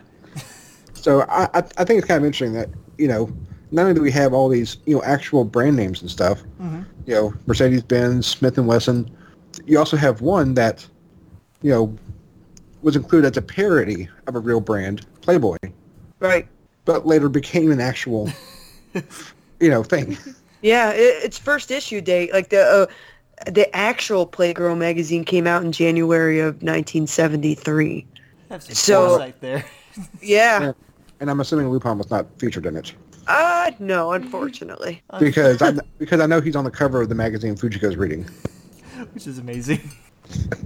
and it's really interesting how like these little segments are with the characters because it's like there's the Lupin, the um uh you know we have the freeze frame, then we go into segments. There's Lupin the Hunter, Yeah.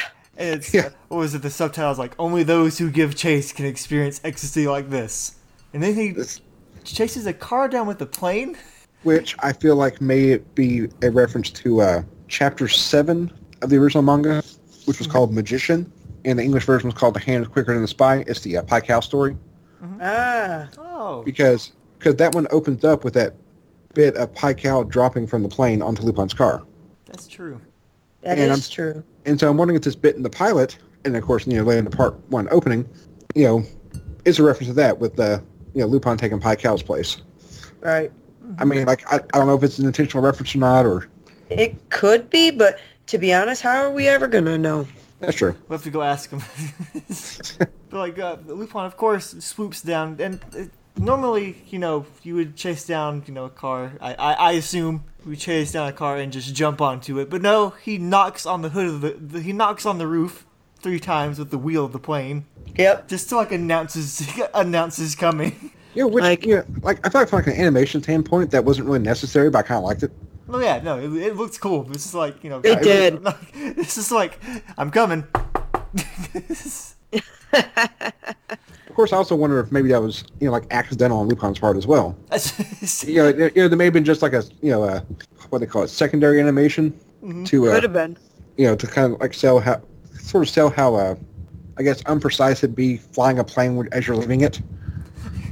What we're not seeing is Lupin in the cockpit just going like, just, uh, no, come on. it's like, that's gonna get it just right. He's just he's just kind of like leaning out the doors, just trying to steer it with his foot, Yeah. checking checking his jacket, make sure he's got the dynamite. just trying to like keep a hold on things, just ever like barely. You know, it's- I mean, it's funny because you know we're joking about it, but it's also perfectly in character for him to do that. it really is. Like if if it cut to like that shot, I, it would be very much on brand. Yeah, that's course. surprising but funny. He hops on the roof of the car and uh, tosses a stick of dynamite in, and he's very happy to do so. Well, you know, like I said, you know, these aren't these aren't good people, but No, they're cool.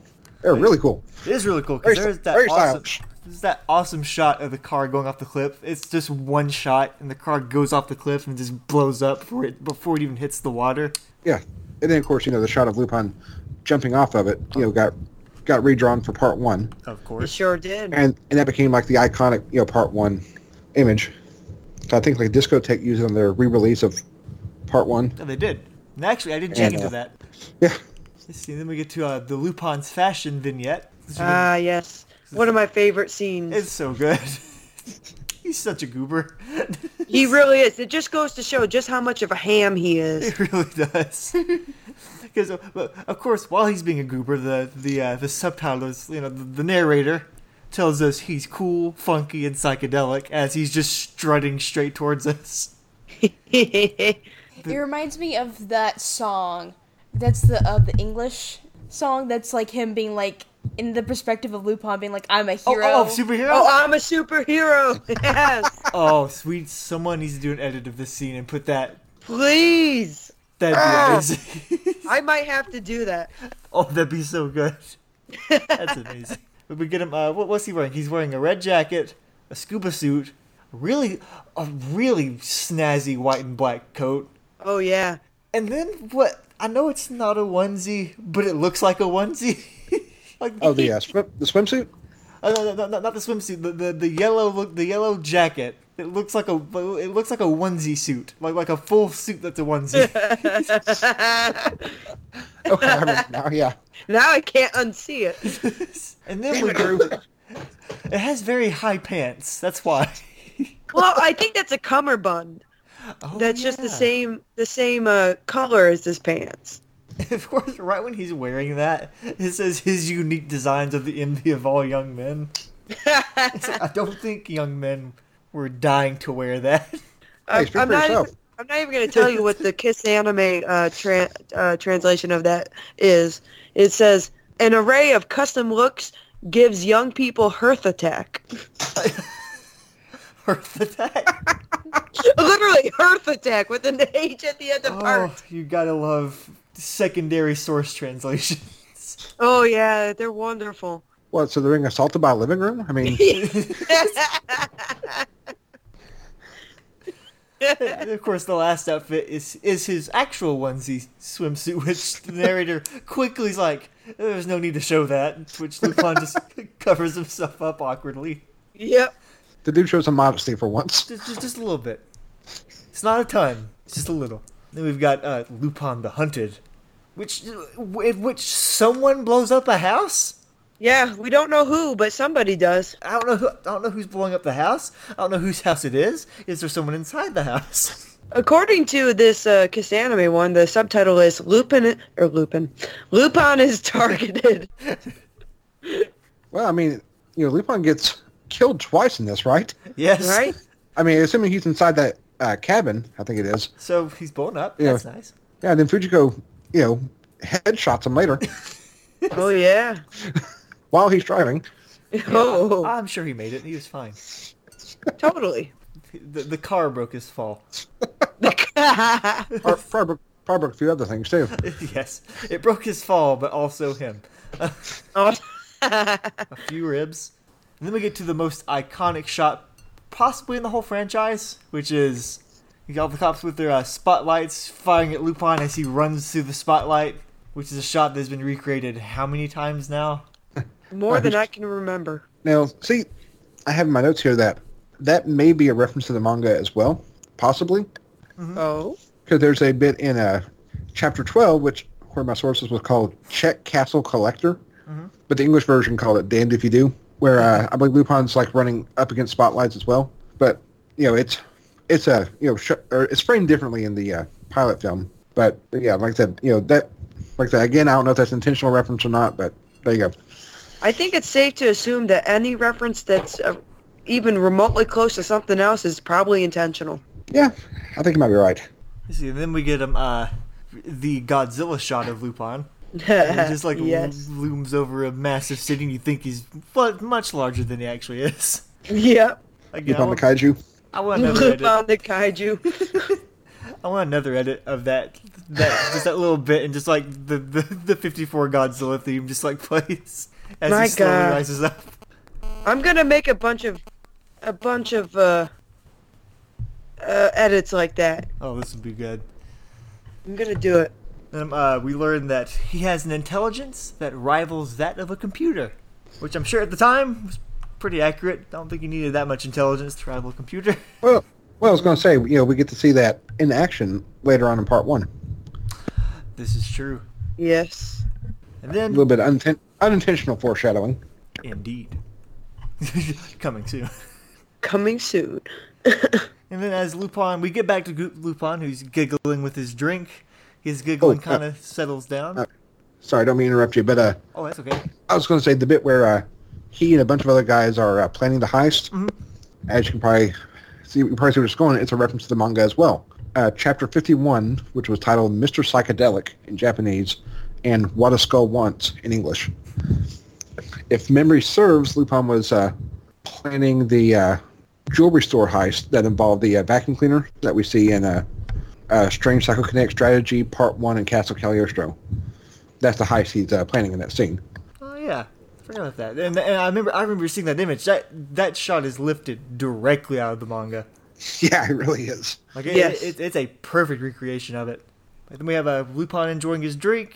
He's about to take a sip, and then the glass shatters, and we reveal Daisuke Jigen.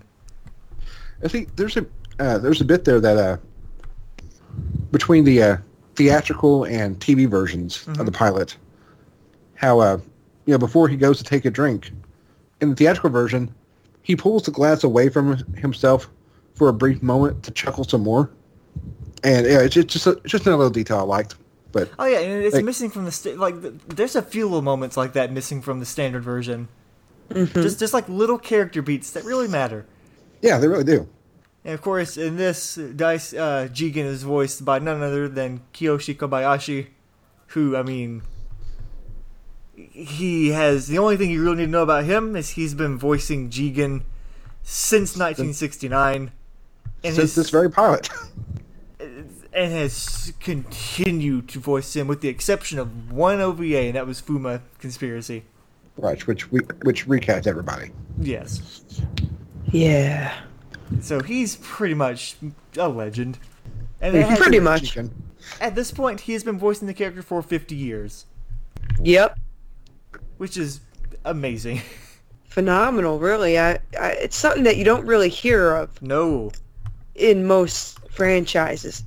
I think with the exception of like Mel Blanc. That's true. He played, like, Yeah. he was there for a long time, and it's it's it's interesting because you would think the older he gets, like, th- you his voice would be like you know, less fitting for the character. Oh no, it, it just makes it even better. It's like the more weathered his voice gets, the more like the more Jigen he becomes. Because we all know, even though like Jigen's like portrayed as like being young, he's always like old at heart. Oh god, yeah. And of course, we get his uh, freeze frame where he's spinning his gun, which is really smooth. Oh yes. You get to see his eyes a lot in this. Yeah, definitely. Which I think is also a cue they took from the uh, manga a little bit. We get a whole segment detailing his Smith and Wesson revolver. A lot of awesome shots of him just shooting targets, which then transitions to him shooting a door. We get the POV of like some random thug he's just shot who just bursts through the door and hits the ground. Now, I feel like this pilot film is the fir- it's the first time Jigen's been portrayed as a quick draw sharpshooter. Mm-hmm. Because I mean, like you know, in the manga, you know, he has you know pretty good aim, but everybody does. Yeah. You know, but I think that this pilot is where they, you know, it's where they first like draw attention to that aspect of him, and Mhm. you know, it kind of makes it a staple of the character. And that pretty much becomes like just like a staple for his character as as like as the franchise goes on. Yeah, I mean, that's pretty much his, that's pretty much his main shtick. Yeah, that's the interesting thing. Like a lot of the character relationships in this pilot, they're not really well fleshed out yet. They're not quite where they, be, you know, what they're known to be. Right. Except Jigen. Yeah. Yeah, pretty much. He's- Jigen just never changes. no, he's the most on brand this entire thing. Honestly. Which brings us to the next scene, which is probably the funniest part, I feel. Uh, yes, trying to def- trying to defuse a bomb. His sheer panic. Jigen's sheer panic is just hilarious. Just beads of sweat pouring. Especially compared to how relatively calm Lupin looks. Yeah. You know, relatively because like he's checking his watch like I'm like I do when I'm about to clock out for work, but you know, he doesn't really seem all that frantic No. until they until they take off like a bad apple running. And then the explosion. hurls Oh forward. my god. That just looks like a monkey punch drawing right there, the explosion. Mm. It really does. I can, It I can see really it being like a, can see it being like a like a half page panel or something. Mm-hmm. It's Right? yeah, it's it's so good. It really is. I love how, it, of course, it freeze frames on that. It, that down shot. to the expression. You know, you know, like I keep saying how you know just trying to sell us on the idea of these characters being really cool, but then you have stuff like this, you know, where you know where they can you know be a bit goofier. Right. It's that perfect balance. It really is. I think like you know, you know tonally, I think this is you know, I mean, I- I guess it's more like my thoughts on the pilot as a whole, but I I really like the way that the uh, you know action and comedy are balanced in this. I think it's I think it's probably one of my favorite entries in the franchise. Oh yeah. Uh, in that regard. I can agree on that. Indeed. You know, it, it it's got a bit of a darker tone, but doesn't take itself very seriously at all. no, not at all. Oh no, there's a distinct lack of seriousness. Yes. Right. Which I don't think we really get again until Strange Psycho Connect Strategy. Which I can't wait to review that That's one. gonna be fun to cover. Really, it's a fun movie. It really is. You know, because that movie is just, you know, there's no action at all. It's just like straight up comedy. Mm-hmm. Yep. No, But yeah, but like, like I say, you know, I think that's the pilot film. Yeah, really, you know, strike the balance between those two elements really well. Mm-hmm. and a lot of people are. It seems a lot of people are out to kill Lupin, and Jigen thinks it's Fujiko. He tosses a throwing knife at a curtain, and we get that's a that's a pretty awesome reveal. It's like he It is. throws the knife and it goes to the curtain, and she catches it with the card. And also, I think this, that's a pretty neat trick. Really is.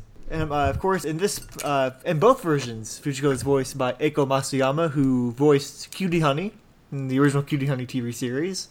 But she also voiced Fujiko until t- technically 2010 was her last special. But that she was also part of the 2013 OVA. Right. Now, she wasn't Fujiko in part one, though, right? No, that was a different actress. Her- Okay, that's what I thought. I'm forgetting her name, but she also made she made an appearance in part one in the uh, the episode with the cat and the jewel in its eye. Oh, I love that one. That was That's great. a really good one. Did she play uh, Catherine, the bride? Okay, gotcha. Then we get another little montage for Fujiko. We get to see all the cool outfits that we never see her wear again in the entirety of the franchise. Yep. Speak, speaking of Fujiko's outfits, Oh yes, one of them goes away rather quickly when the tone shifts. Because it's like you know you got this cool stuff. You got him. Uh, oh, even before that, you got her with the Playgirl magazine. She shoots through it at somebody Yep. while having a very stoic grin. Like she has no emotion throughout the short. She's very doll-like. Which I almost feel like that was very similar to the manga. It was. yeah. I mean, it's like usually when they're Monkey Punch's female characters tend to show, you know, I guess emotion, you know, on their face. It's usually like a very extreme reaction. Yes. You know, usually anger or embarrassment, something like that. But yeah, most time, yeah, his women were fairly stoic. Yep.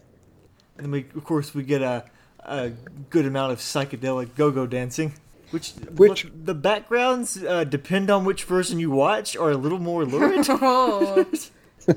Because the theatrical version is just like, I think it's just colors. Then in the TV version, um, I mean, boobs. It's almost like that bit from Mystery of Mamo. it really is. And it's Also- not it's not animated either. It's like it's people. yeah, Yeah, no, Live real action. people. Also, I'd like to point out that uh, that bit where she's go-go dancing is the start of another recurring theme in this franchise, and that Fujiko cannot dance. no, Yeah. Fujiko Never. cannot dance She really at can't. all. I mean, like, I don't know if that's, you know, an intentional character trait, but every time she tries to dance, it just looks awkward. Poor Fujiko. I mean, You can't dance either. Hey. oh, snap. Oh, she's, not, she's not wrong. Oh, I felt that one over here. Honestly, that's that's like my biggest like that's I, I relate to Fujiko. Listen, same. And I see her dance and I'm like, ha, me. same. This is how I dance. I throw my arms up and then I put them back down. exactly. Or if it's, it's if it's the part two opening, I like stick my fingers up and just shimmy from side to side awkwardly. Uh, I, you know, can't relate. I'm Lord of the Dance over here. So, I'm not. I'll edit that part. Can we talk about how some of the background images during that dance scene in this uh, goes from p- women's boobs to something else, then to motorcycles, and then just random images of random people, yeah, I don't, I don't know who they are. I mean, and then back to boobs. We always go back to boobs, and it almost looks like playing card artwork, but I know that's not what it is. Mm-hmm.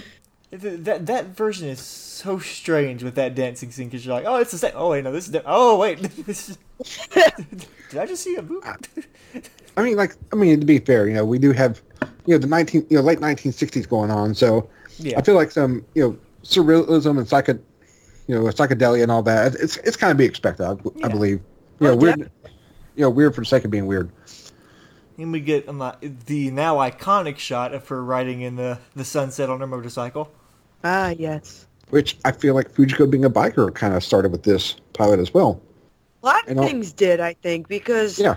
Also, the Uh, the idea of Fujiko being a single person. Uh, yeah. Ah.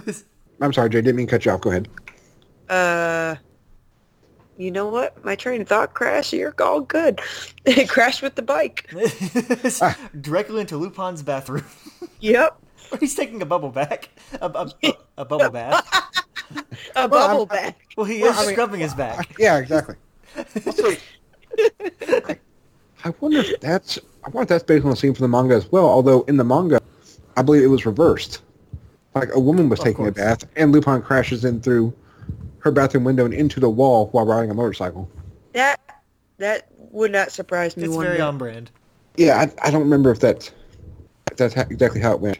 Of course, Me like- neither. I can't remember, and I've read quite a bit of the manga myself. Yeah, and I mean, I seem to remember though that because like especially like the shot, I think in like silhouette of Fujiko, you know, like getting some air on the bike. Oh yeah, yeah. Like I, I think there was a similar shot in the in that manga chapter. I'm maybe thinking of where Lupin did the same thing. Mm-hmm. So really, the pilot, you know, was very was very good to Fujiko. I think. Oh yeah. You know, Very it. I think I think a lot of her characterization, you know, that we know and love today, you know, came from this. Mm-hmm. I think so.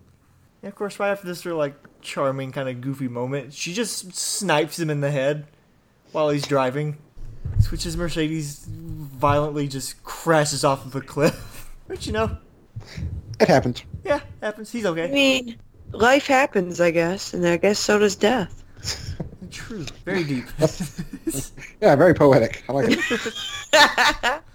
and of course, we get like another little montage of outfits that she never wears again in the entire franchise. With some very strange anatomy, Yeah.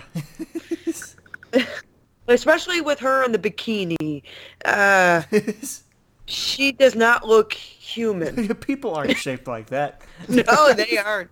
And then, of course, the entire montage, it's nice and breezy and takes a bit of a turn with the a manly shadow creeps over her. Yeah. I feel like that. I feel like that description doesn't help. No, it doesn't. Because that's when we get straight to the, uh, the boob. Two of them. the, uh, the, uh, the very uncomfortable reveal. Yep. Which again, kind of on brand for where the franchise was at, at the time. Yeah, this is true. Manga, for the listeners who don't know, the manga, some aspects did not age well. No. No. Just a few. Although, and I always point this out though that I feel like Monkey Punch came to agree Mhm, he did. I think you're right. because, I mean, I'm just going to go ahead and say it. Like Lupin forced himself on a lot of women in the original Oh, yes. manga series. But I feel like if you, you know, once you get into like the second series, uh, Shin Lupin or World's Most Wanted, as it was called in English, you know, you see less of that as it goes on. They definitely Yeah, so- toned down a bit. Yeah. Well, I mean, you know, you know, Lupin's still getting laid quite a bit, but it's all consensual now. he's, Yes. he's getting laid, but he's asking first this time. right. I mean, it's also a lot more vivid artwork wise, but you know, you know, quite a bit more explicit. Yes. You know, thanks thanks to using the Mars and Venus symbols. But you know, we can discuss that another time. Uh, speaking of which, Lupin uh, descends from the ceiling and uh, jumps out of his clothes. For the first time. Yeah, dude, that becomes a staple, except for uh, the only difference is he has boxers moving forward. Yes. Yeah. So this one he's naked and has what looks like a never-ending torso. he's creeping towards the bed. he has such a long like torso and he's like leaning forward. He really does. It's like they drew the top part of his body and like, oh yeah, wait, there's more, and we have to keep it, and we have to keep it censored. Also, I, also can I say I just love that that bit though where he's like reacting to seeing Fujiko in the bed before he jumps out of the clothes. Oh, yes. Oh God, yes. Goofy tongue face.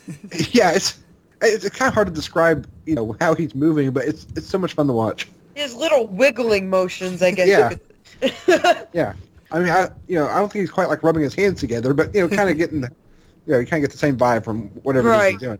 and of course, before he can actually make his move, he gets uh, a nice foot to the face. yes, a nice footprint left too.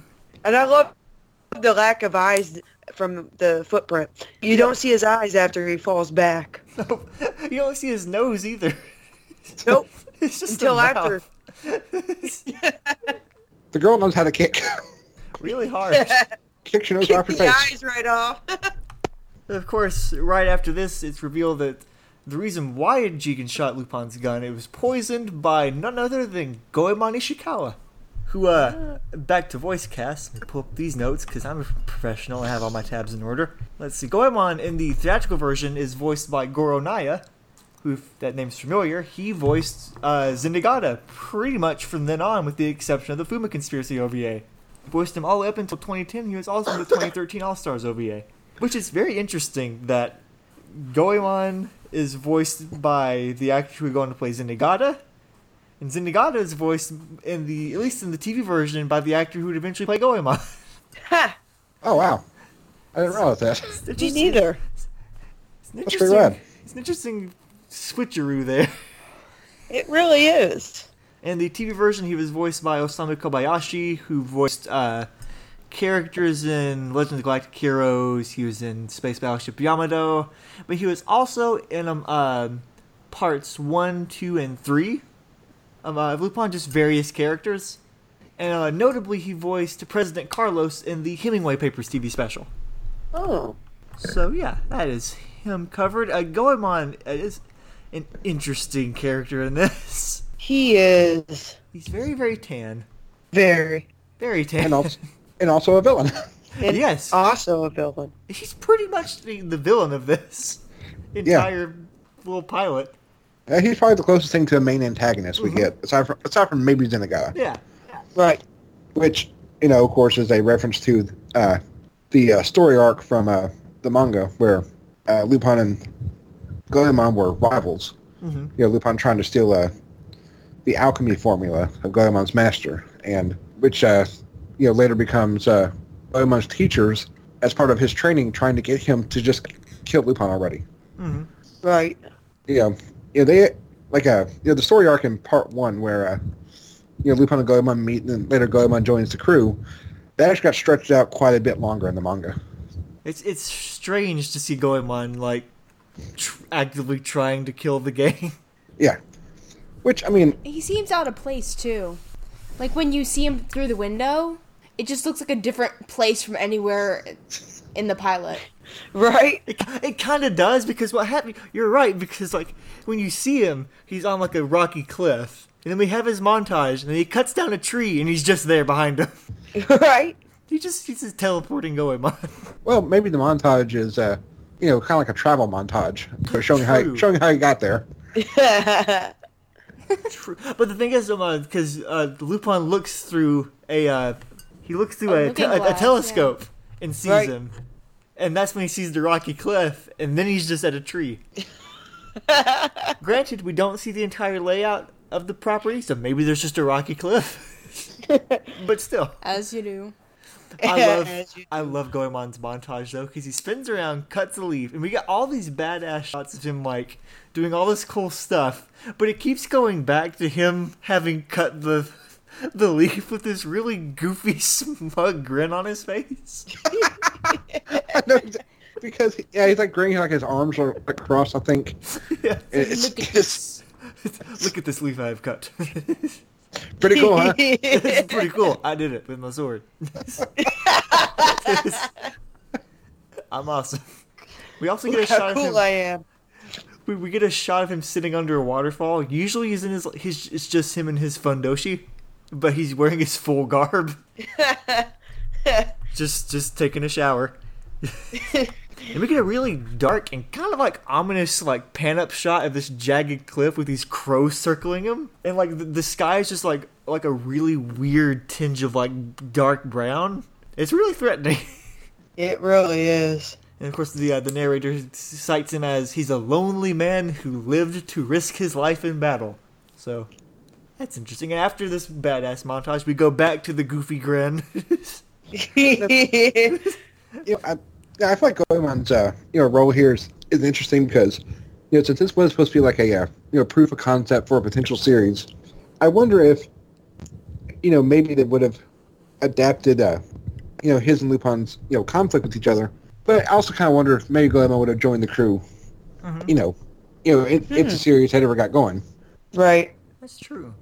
You know, 'cause- and I feel like you know they were setting him up as a villain you know, just to establish what the status quo was going to be for this first, you know, potential movie. Yeah. You know, I, I think it's entirely possible that you know, Goemon would switch sides later on, Mm-hmm. because you know he did in the manga, then he later does in part one as well. It would be interesting to see that play out differently. Yeah, If I've stretched it out like even longer. yeah, yeah, it does. And then of course uh, Goemon, after this whole montage, he cuts down a whole tree behind Zenigata and the cops, and nobody notices. Not one person. he just chops a tree. It loudly falls, and they're all just looking at the house. Like, ooh, that nice house. The tree was there and and it fell down and everyone was there to hear it. But I mean, again, I guess that adds credence that if you don't see the tree fall, you don't hear it. right? Sure. What's Goemon's issue against trees? I don't Because know. you know, because like you know, he cut out like he was really proud of himself for taking care of that leaf. Then he cuts down the whole damn tree. So I don't know. Maybe he's working his way up He to a hates forest. the I that's that, okay. That's it. We're going to do at, later on at some point. We're just going to do like a deep dive into Goemon's issue with trees. We're going to tackle this in a very special episode of the Cybirds and Cigarette podcast. I speak for trees. Oh yeah, well here's what I have to say about what you're saying. And of Goemon course, Ishikawa, deforester. we get pretty much the only thing that vaguely resembles a narrative, which is the Hideout Showdown. It's a very simple narrative.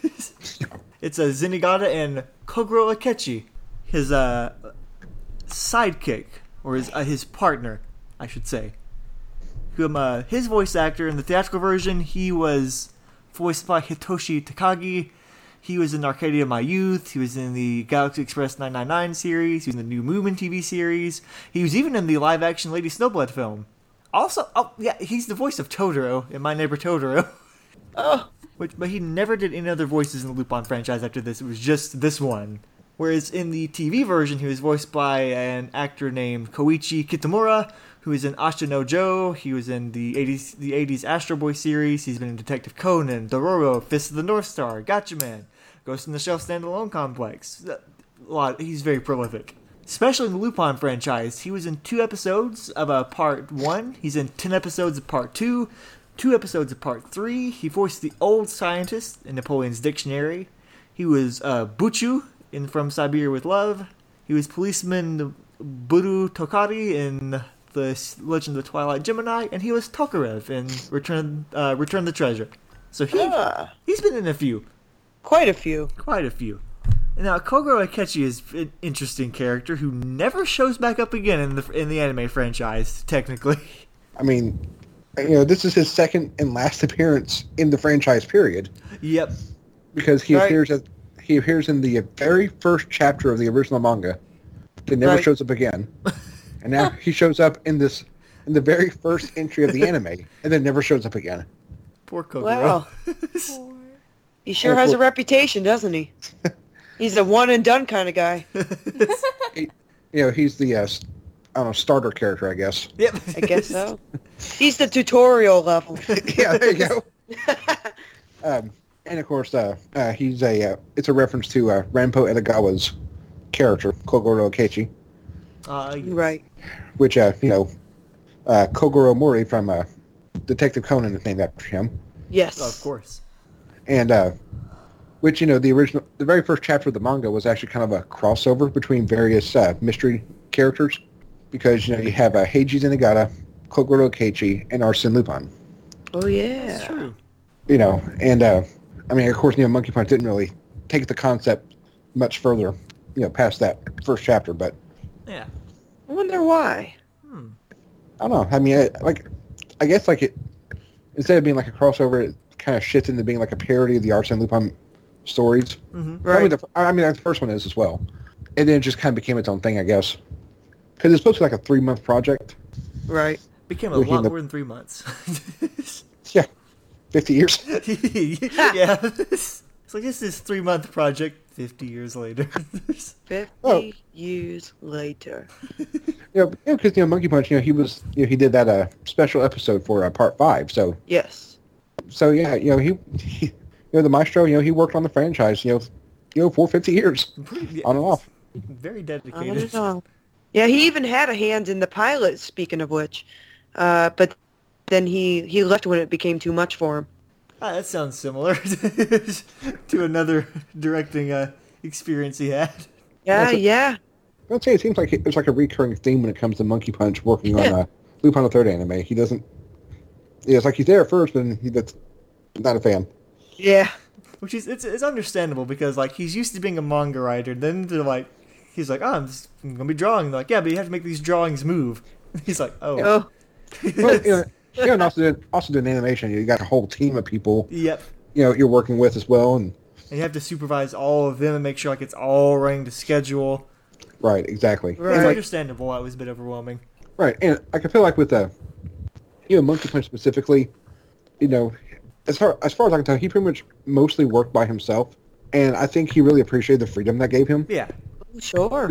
because you know you read Lupin the Third, and you know there's all sorts of ideas that I feel like if he had a collaborator, may have told him, hold on, just a sec, let's do Right. this instead, you know, and uh, you know, it's not complaining because there's so many great things in there. Yeah. that but yeah i just feel perhaps he may not have been comfortable you know creating art with you know a whole team you know having to be responsible for other people besides himself of course i don't know i'm just hypothesizing here Yeah.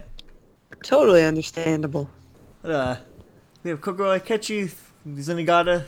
They're just kind of, you know, staking out the place. Zenigata is, of course, using his megaphone to demand everyone come out. Uh, the police rush up the stairs. There's a really, really awesome shot, or just, just an awesome moment when the cops are breaking down the door, and it just cuts to each one of the gang just grinning, waiting for him to come in, because you know they've got something planned for him. Oh yes, It's such a good moment. it really is. Of course, they burst in, and Jigen beats the ever-loving crap out of a few cops. Oh yeah. Like, like he. There's like a moment where he like just kicks a dude straight down a staircase. Yep. And of course, um, uh, one dude almost gets a drop on him. Fujiko shoots the dude's gun out of his hand, and Jigen. Jigen's like, expression. he like raises one eyebrow, and his hat goes with it. yep. Just and, and of course there's also the bit where Jigen grabs the officer by the collar and punches him yeah, Yes. after shoving his nose in his face, right. comes face to Forehead, face with him. forehead. Just like gets right in his face and then punches. Which Right. that's another weird edit in the TV version. It, they make it so choppy in the TV version. It's, it's like a shot of Jigen's fist, then his face, then the cop flying, and then back to Jigen. and you're like, okay, I understand. Some someone was hit. Yeah, That's what I gathered. I heard a punch. Okay i'm i'm piecing together some violence here but i'm not quite sure Something. Someone's being hurt by somebody. and it, you know it'd probably be really funny if i could see it And then, of course, uh, Jigen shoots down a chandelier and just takes out three dudes. to which, of course, Zenigata hears this and is like, they got him! And a cop immediately goes, they got us! I love how he assumes. You know, like, we got him. we got him. They got us. just then a cop just like wobbles out mummified. yeah. Which of course it's it's Lupin, but it's just funny. He's like a cop. Just it's a mummified dude with a cop hat. Yeah, because like I feel like uh, you know, uh, uh, bandages and stuff like that were like a common, you know, punchline in the in Monkey Punch's manga. yeah, So like there's one bit I like where uh, you know, uh, a woman jumps out the window. Lupin goes to give chase, and as he jumps out after her, he notices as he's in midair that there are spikes right underneath the window on the ground. And so the next panel shows him sitting back in the hideout with his feet bandaged up. and so I, you know, I feel like the whole bit with the uh, mummified officer here was kind of a uh, little, little nod. harkening, yeah, harkening back to that. Of course, after you know the cops are all beaten, Goemon decides to step in challenges what appears to be Lupin. It looks like Lupin jumps down to attack him, and Goemon slashes him repeatedly and says, "I struck home, but you're like, but you're not Lupin." And um, uh, Lupin is uh, revealed to be just a random cop who I'm guessing now has been murdered. Ha. Basically. Well, I mean, Goemon's the bad guy here, so True. And of course, while this happens, you know, Goemon, I assume, is just left back in the house while Kogoro Akechi comes with a rope Zenigata and explains how he's going to get inside. It's like, well, you see, I just throw this rope through this window. he tugs on it, make sure it's like sturdy, and Zenigata's just enamored. He's like, what are you Yo, gonna do yo. next? and, and like this whole bit is like beat for beat from uh from that manga story I mentioned earlier. Mm-hmm. Except instead of you know Akechi, of course, it was uh, just some random cop. Yeah, And you know, just like in in the pilot film in part one, Zenigata is you know oddly fascinated with this plan. just You know, you immediately know- he's like, oh, all right, a rope. yeah, I, I wonder if that's why uh, you know Akechi was the is the one to do it because it's someone that Zenigata trusts. That's true. Yeah, you know, it's like it's like okay, okay, hold on a second. You know, the old guy has an idea. Maybe we should listen to it as opposed to some officer just came up to me and said he has an idea. It's like, oh, my colleague. And like, Yeah. I'll attach the rope to this bumper. It's like, then what? Then I get in the car, and then Zenigata runs with the car. oh yeah. It's like, oh, what's next? and of course, he's like, and then I reveals the mask. To which then Zenigata just stops in his tracks. And is clearly not happy, but also just seems terrified. Yeah. Well, I like in the English version of the manga for that scene, you know, you know, you know, they're doing a whole back and forth, like, and then what? And then what? like, and then what happens? Lupin takes off the mask, then we all get away. And as Lupin trying away, then the guy yells out, "Not again!" Yeah. And this one, in, in the theatrical version, it- the actor for Zenigata just he just makes a weird sound as the car's going away. You just hear like a ah off in the distance. Which then, of course, um, uh, it's revealed that the hook that Lupin threw was attached to a very elaborate setup with some uh, pieces of wood and a carpet. or is it the is it the uh, the curtain? I can't quite tell. It might be the curtain. Who knows? But all in all, he basically created a kite. Like yeah, a, a kite that holds both the Jigen and Fujiko. Yep. And uh, you know, of course, we get uh, we get more insight to how this plan gets delivered to them in part one, Oh, yeah, of course. as, as well as the original manga. And of course, Goemon sees this, cr- crouches down, throws his head back, and then just says, "How mortifying." Ah, you big baby, get over it. Lupin starts maniacally laughing again, drives through streets, and we we, we end on a shot of Fujiko and Jigen falling off of the curtain. Yeah, and that the, the little hat. you see, you see Jigen's silhouette, and like his hat has left his body. and of course, they're plummeting. His hat has left his body. I love that phrasing. It's a part of him. It really is though. right. It's like Elvis left the building, only it's Jigen's hat left his body. His hat has left. He says that every. He mutters that quietly every time he takes it off. The hat has left the body. Lupin, Lupin's like, what? He's like, nothing. Yeah, well, honestly, I could I could kind of see him, you know, saying something like that in the manga because there's like a running gag in the English version at least where Jigen is very protective of his fedora. Oh yeah. Like uh, like this one chapter where Lupin's trying to get Jigen and Goemon to actually think for themselves, and uh, Lupin's like, no, no, we're not going to we're not going to shoot anybody. You have to use this. Points to his head. Jigen's like, I'm not taking off my hat. And there's later one where somebody hypnotizes Jigen into uh, shooting himself in the face, which is done like, you know, Looney Tunes style where he just has like the ashes all over his face and all that. And uh, later the guy that does it says Lupin's like, tell Jigen I'm sorry about his face. Lupin's like, ah, he's just happy he didn't shoot his hat. You can't hurt the hat. That pretty much it becomes like a running thing because, like in Mamo, they're driving on the motorcycles. He will not let go of his hat.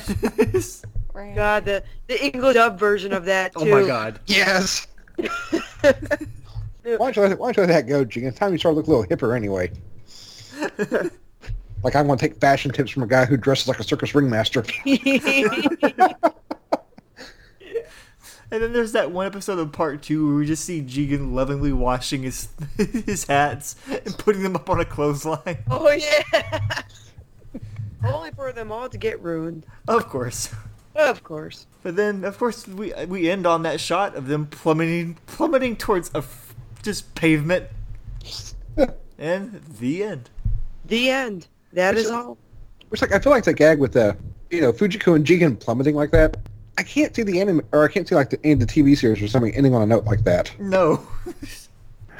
Know, I, I- feel like that's another one of those little Monkey Punch like touches. hmm Even, Yes. even even though that didn't happen in the manga story that that, that the pilot's based on, but I, I really like to do it.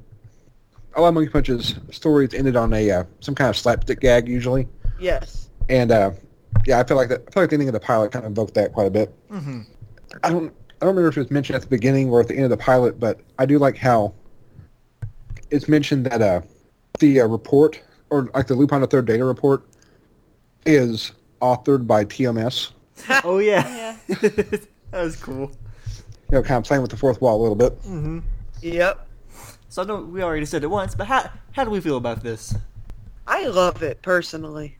Oh yeah, I- absolutely. Oh I- yeah, I do. it's it's Pretty great. It's such a good start. I desperately wish they would bring back the stylized uh, character designs of this particular uh, thing into a future entry into this franchise oh definitely. because they're they're so loose. They're so they're so uh, Energetic. rubbery- energetic, yes, and they just they they're interesting. hmm Yeah, I mean, it's, it's like if you like freeze frame, like any given point, you're going to find like, you know, some sort of uh, you know, odd, you know, frame, you know, like really like cartoony, uh, Like a uh, a, a smear frame or what have you. yeah, and uh, yeah, going back, you know, what Jay says, like, uh, yeah, I, I think the animation is fantastic. It's, you know, everything's in- you know everything's moving. Yes. Uh, you know, the characters have a lot of personality and you know the posing and all that, and it's just it's just so much fun to watch. I'm just like, Mhm. it's like I understand why the TV series couldn't do this. You know, they didn't have quite the budget. Right. But at the same time, like, ah, I really wish I could see more of this. Same. You know, oh yes, please. you know, you know, there's just something about you know, you know, hand drawn, you know, you know, old school animation that, you know, I mean, you know, even with modern technology, I think it's kind of hard to pull off that same aesthetic that, you know, old school, uh, you know, cell and paint. Right. Has- Right. And I, I feel like this, I feel like this pilot film kind of, you know, uh, I, I forgot where I was going with that. I like it. I like story it. short, we like this thing. We like it. Watch it, please. Please do. It's a. It's it's really good. hmm Really, just like s- sets the tone for what what this franchise can be. Right. Hopefully with a little more direction. Yes. A little more plot, a little more story. Well, you know, yeah, I mean, it was a proof of concept, so. Indeed. right.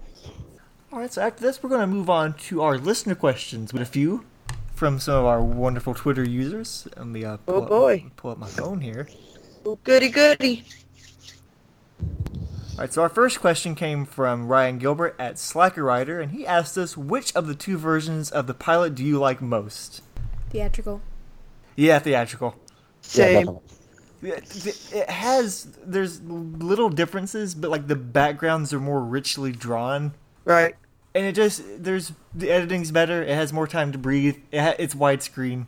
Widescreen. But that's the reason it was edited in the first place for the standard version. It's because the TV version was for the general audience. Yeah. right. It's supposed to be fast. Yeah. It has to fit a time slot on the It really TV does. version. Yeah. Mm-hmm. And like when you watch like for the TV, like the editing, like I understand like like the weird editing changes because like you it had to be a bit more Right.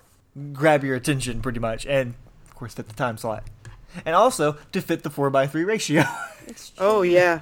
Yeah, yeah, because the TV version I think feels a little cramped it does because of, does. because of how it's zoomed in with the pan and scan and all that. And it, Mm-hmm.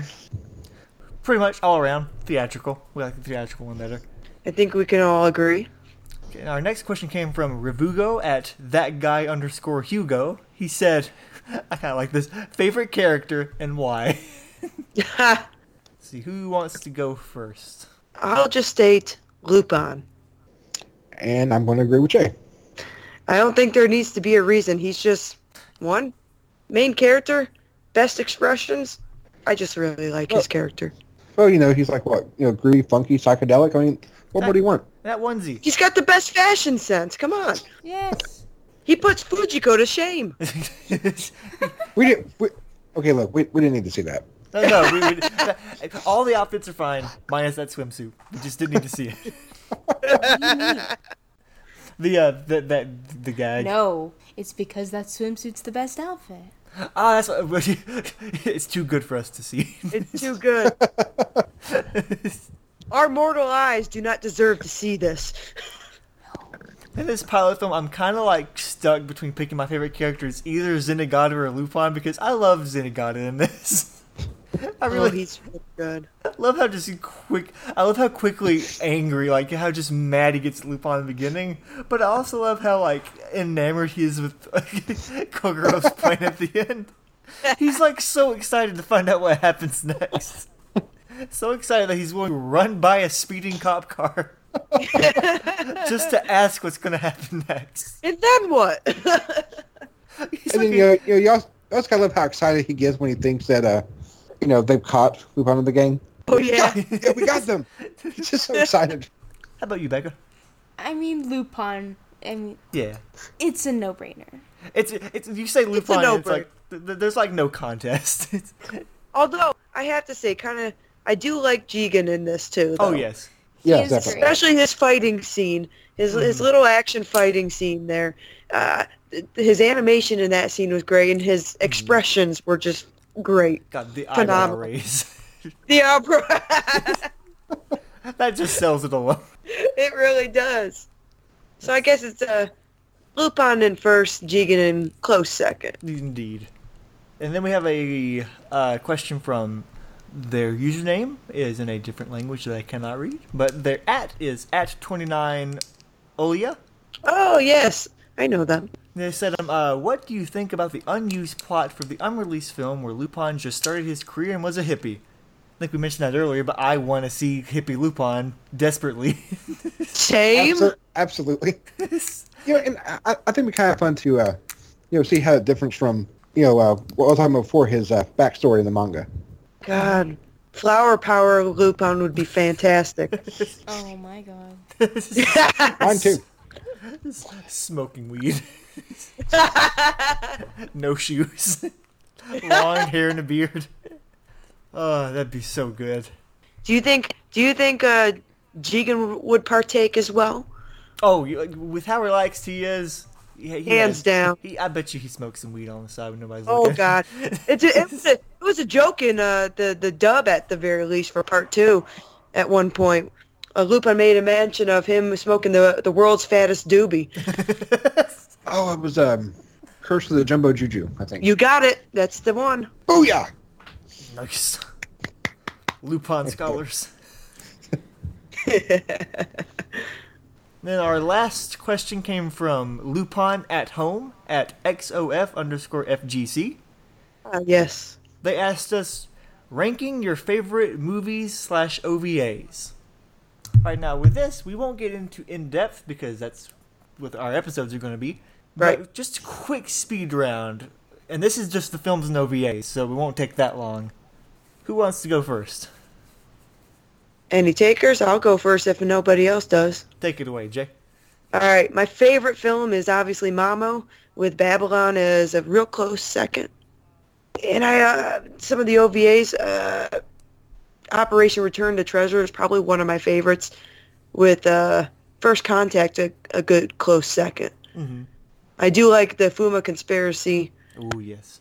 uh, in there as well. I just don't care for the dub or even the original Japanese dub. I just do not care for them. Very Looks fair. great. Sounds off. I pr- I'd probably enjoy it better that way. How about you, Becca? Uh, I mean, Mamo is definitely my favorite movie. Mm-hmm. Um, Cagliostro is probably second. OVA wise, Eternal Ma- Mermaid's a good one. oh yes. And then Return the Treasure is also really good. Yeah. that's Solid about it. choices. It's hard. It's, it's hard to not go wrong. It, it's there's so many choices out there. How about you, Chris? Well, I think like Mamo and Cagliostro are like neck and neck for me, but I think I do have to give a slight edge to Cagliostro because I do think it's a better movie overall. Even though Mystery Mamo, I think it's like the Lupin cast and they're, you know, like you know portrayed perfectly. Um, so yeah, I guess I, I guess Mamo or I guess Cagliostro first, Mamo second. Um, see, as far as the movies go, um, I've enjoyed I've enjoyed uh, both of uh, Koike's films that I've seen. Oh yes. Um, of, of those, I think Jigen's Gravestone's my favorite, although I haven't seen Fujiko's Lie yet. Um, It's good. so I keep hearing. Thanks, guys. Um, see, uh, as far as the OVAs go, Fuma Conspiracy, uh, it's a classic. Uh, Lupin Family All Stars, Oh yes. uh, I thought was I thought was really good for what it was. Let's see, uh, OVAs. There's also Return of the Magician, which does not make my list. Nope. I mean, I you know, you guys mentioned some of the TV specials, and my favorite's still uh, Tokyo Crisis. I do like Tokyo Crisis too. Yeah, although um, Bye Bye Lady Liberty is is brilliant as well. I love that one. Tokyo Tokyo Crisis was the very first special I ever watched. Oh, really? Yep. My Nice. first one, my first one was uh, The Pursuit of Harimao's Treasure, which I think which I think is underrated. Agreed. Yes. Can't Which, I mean, you know- that one. I mean, like, you know, it's got some pretty big flaws, but I think I, I think the good outweighs the bad. Uh, Indeed. All right. Drew, what about you? Okay, so for me, it's pretty much the same with the movies. My favorite is Mystery of Mamo, but so close behind is Cagliostro because that was my first one, and like I can watch that movie so many times. It's so perfect, but Mamo edges out ever so slightly, just because, like the tone and the characterizations are so pitch perfect in it. And for OVAs, Fuma Conspiracy definitely is my favorite. Um, uh, TV special wise, it's kind of same as Chris. Uh, my favorite TV special is Bye Bye Lady Liberty, but second is definitely Tokyo Crisis. And let's see, a third TV special. That's kind of hard because I really like a lot of them. Yeah, that's really hard to make a choice. think Island of Assassins would be my third favorite. I really That's like that one. one. Ooh, yeah. Island of Assassins is solid. It course, we're really gonna- is. We're gonna cover all of these in greater detail. It's kind of funny though the uh, huge uh, tonal shift between your second and third favorite TV special. Oh yes, very much. you got Tokyo Crisis and then Island of Assassins, which is a weird But- tonal shift because like first was Island of Assassins, then Tokyo Crisis came out almost as like a reaction to it. Which you know, I mean, I'm I'm, I'm, I'm not going to argue with your choices because uh, you know all three of those are great. Again, it's Yeah. hard to go wrong. There's just a, a few selections where you could Elusiveness of the fog. stop. I didn't I didn't even finish that one. I didn't either. I haven't gotten past the first 20 minutes of it. Listen, I watched it a couple times. I actually enjoy it. I think it's way better than uh, The Return of Pycal. That's not a high bar, and I don't doubt Yeah. it. I, I'd watch. I'd watch Luceness of the Fog right now, and, I would be happy. Yes. Oh, that's gonna be. We have such so much fun like stuff coming up because again, we're covering one today that we all really really love. Yes. But once we start getting to the more questionable ones, oh boy.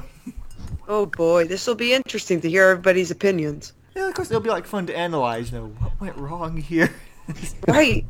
but thankfully, that's only going to be like two or three episodes because most of this franchise is pretty amazing. That's why we're doing a podcast about it.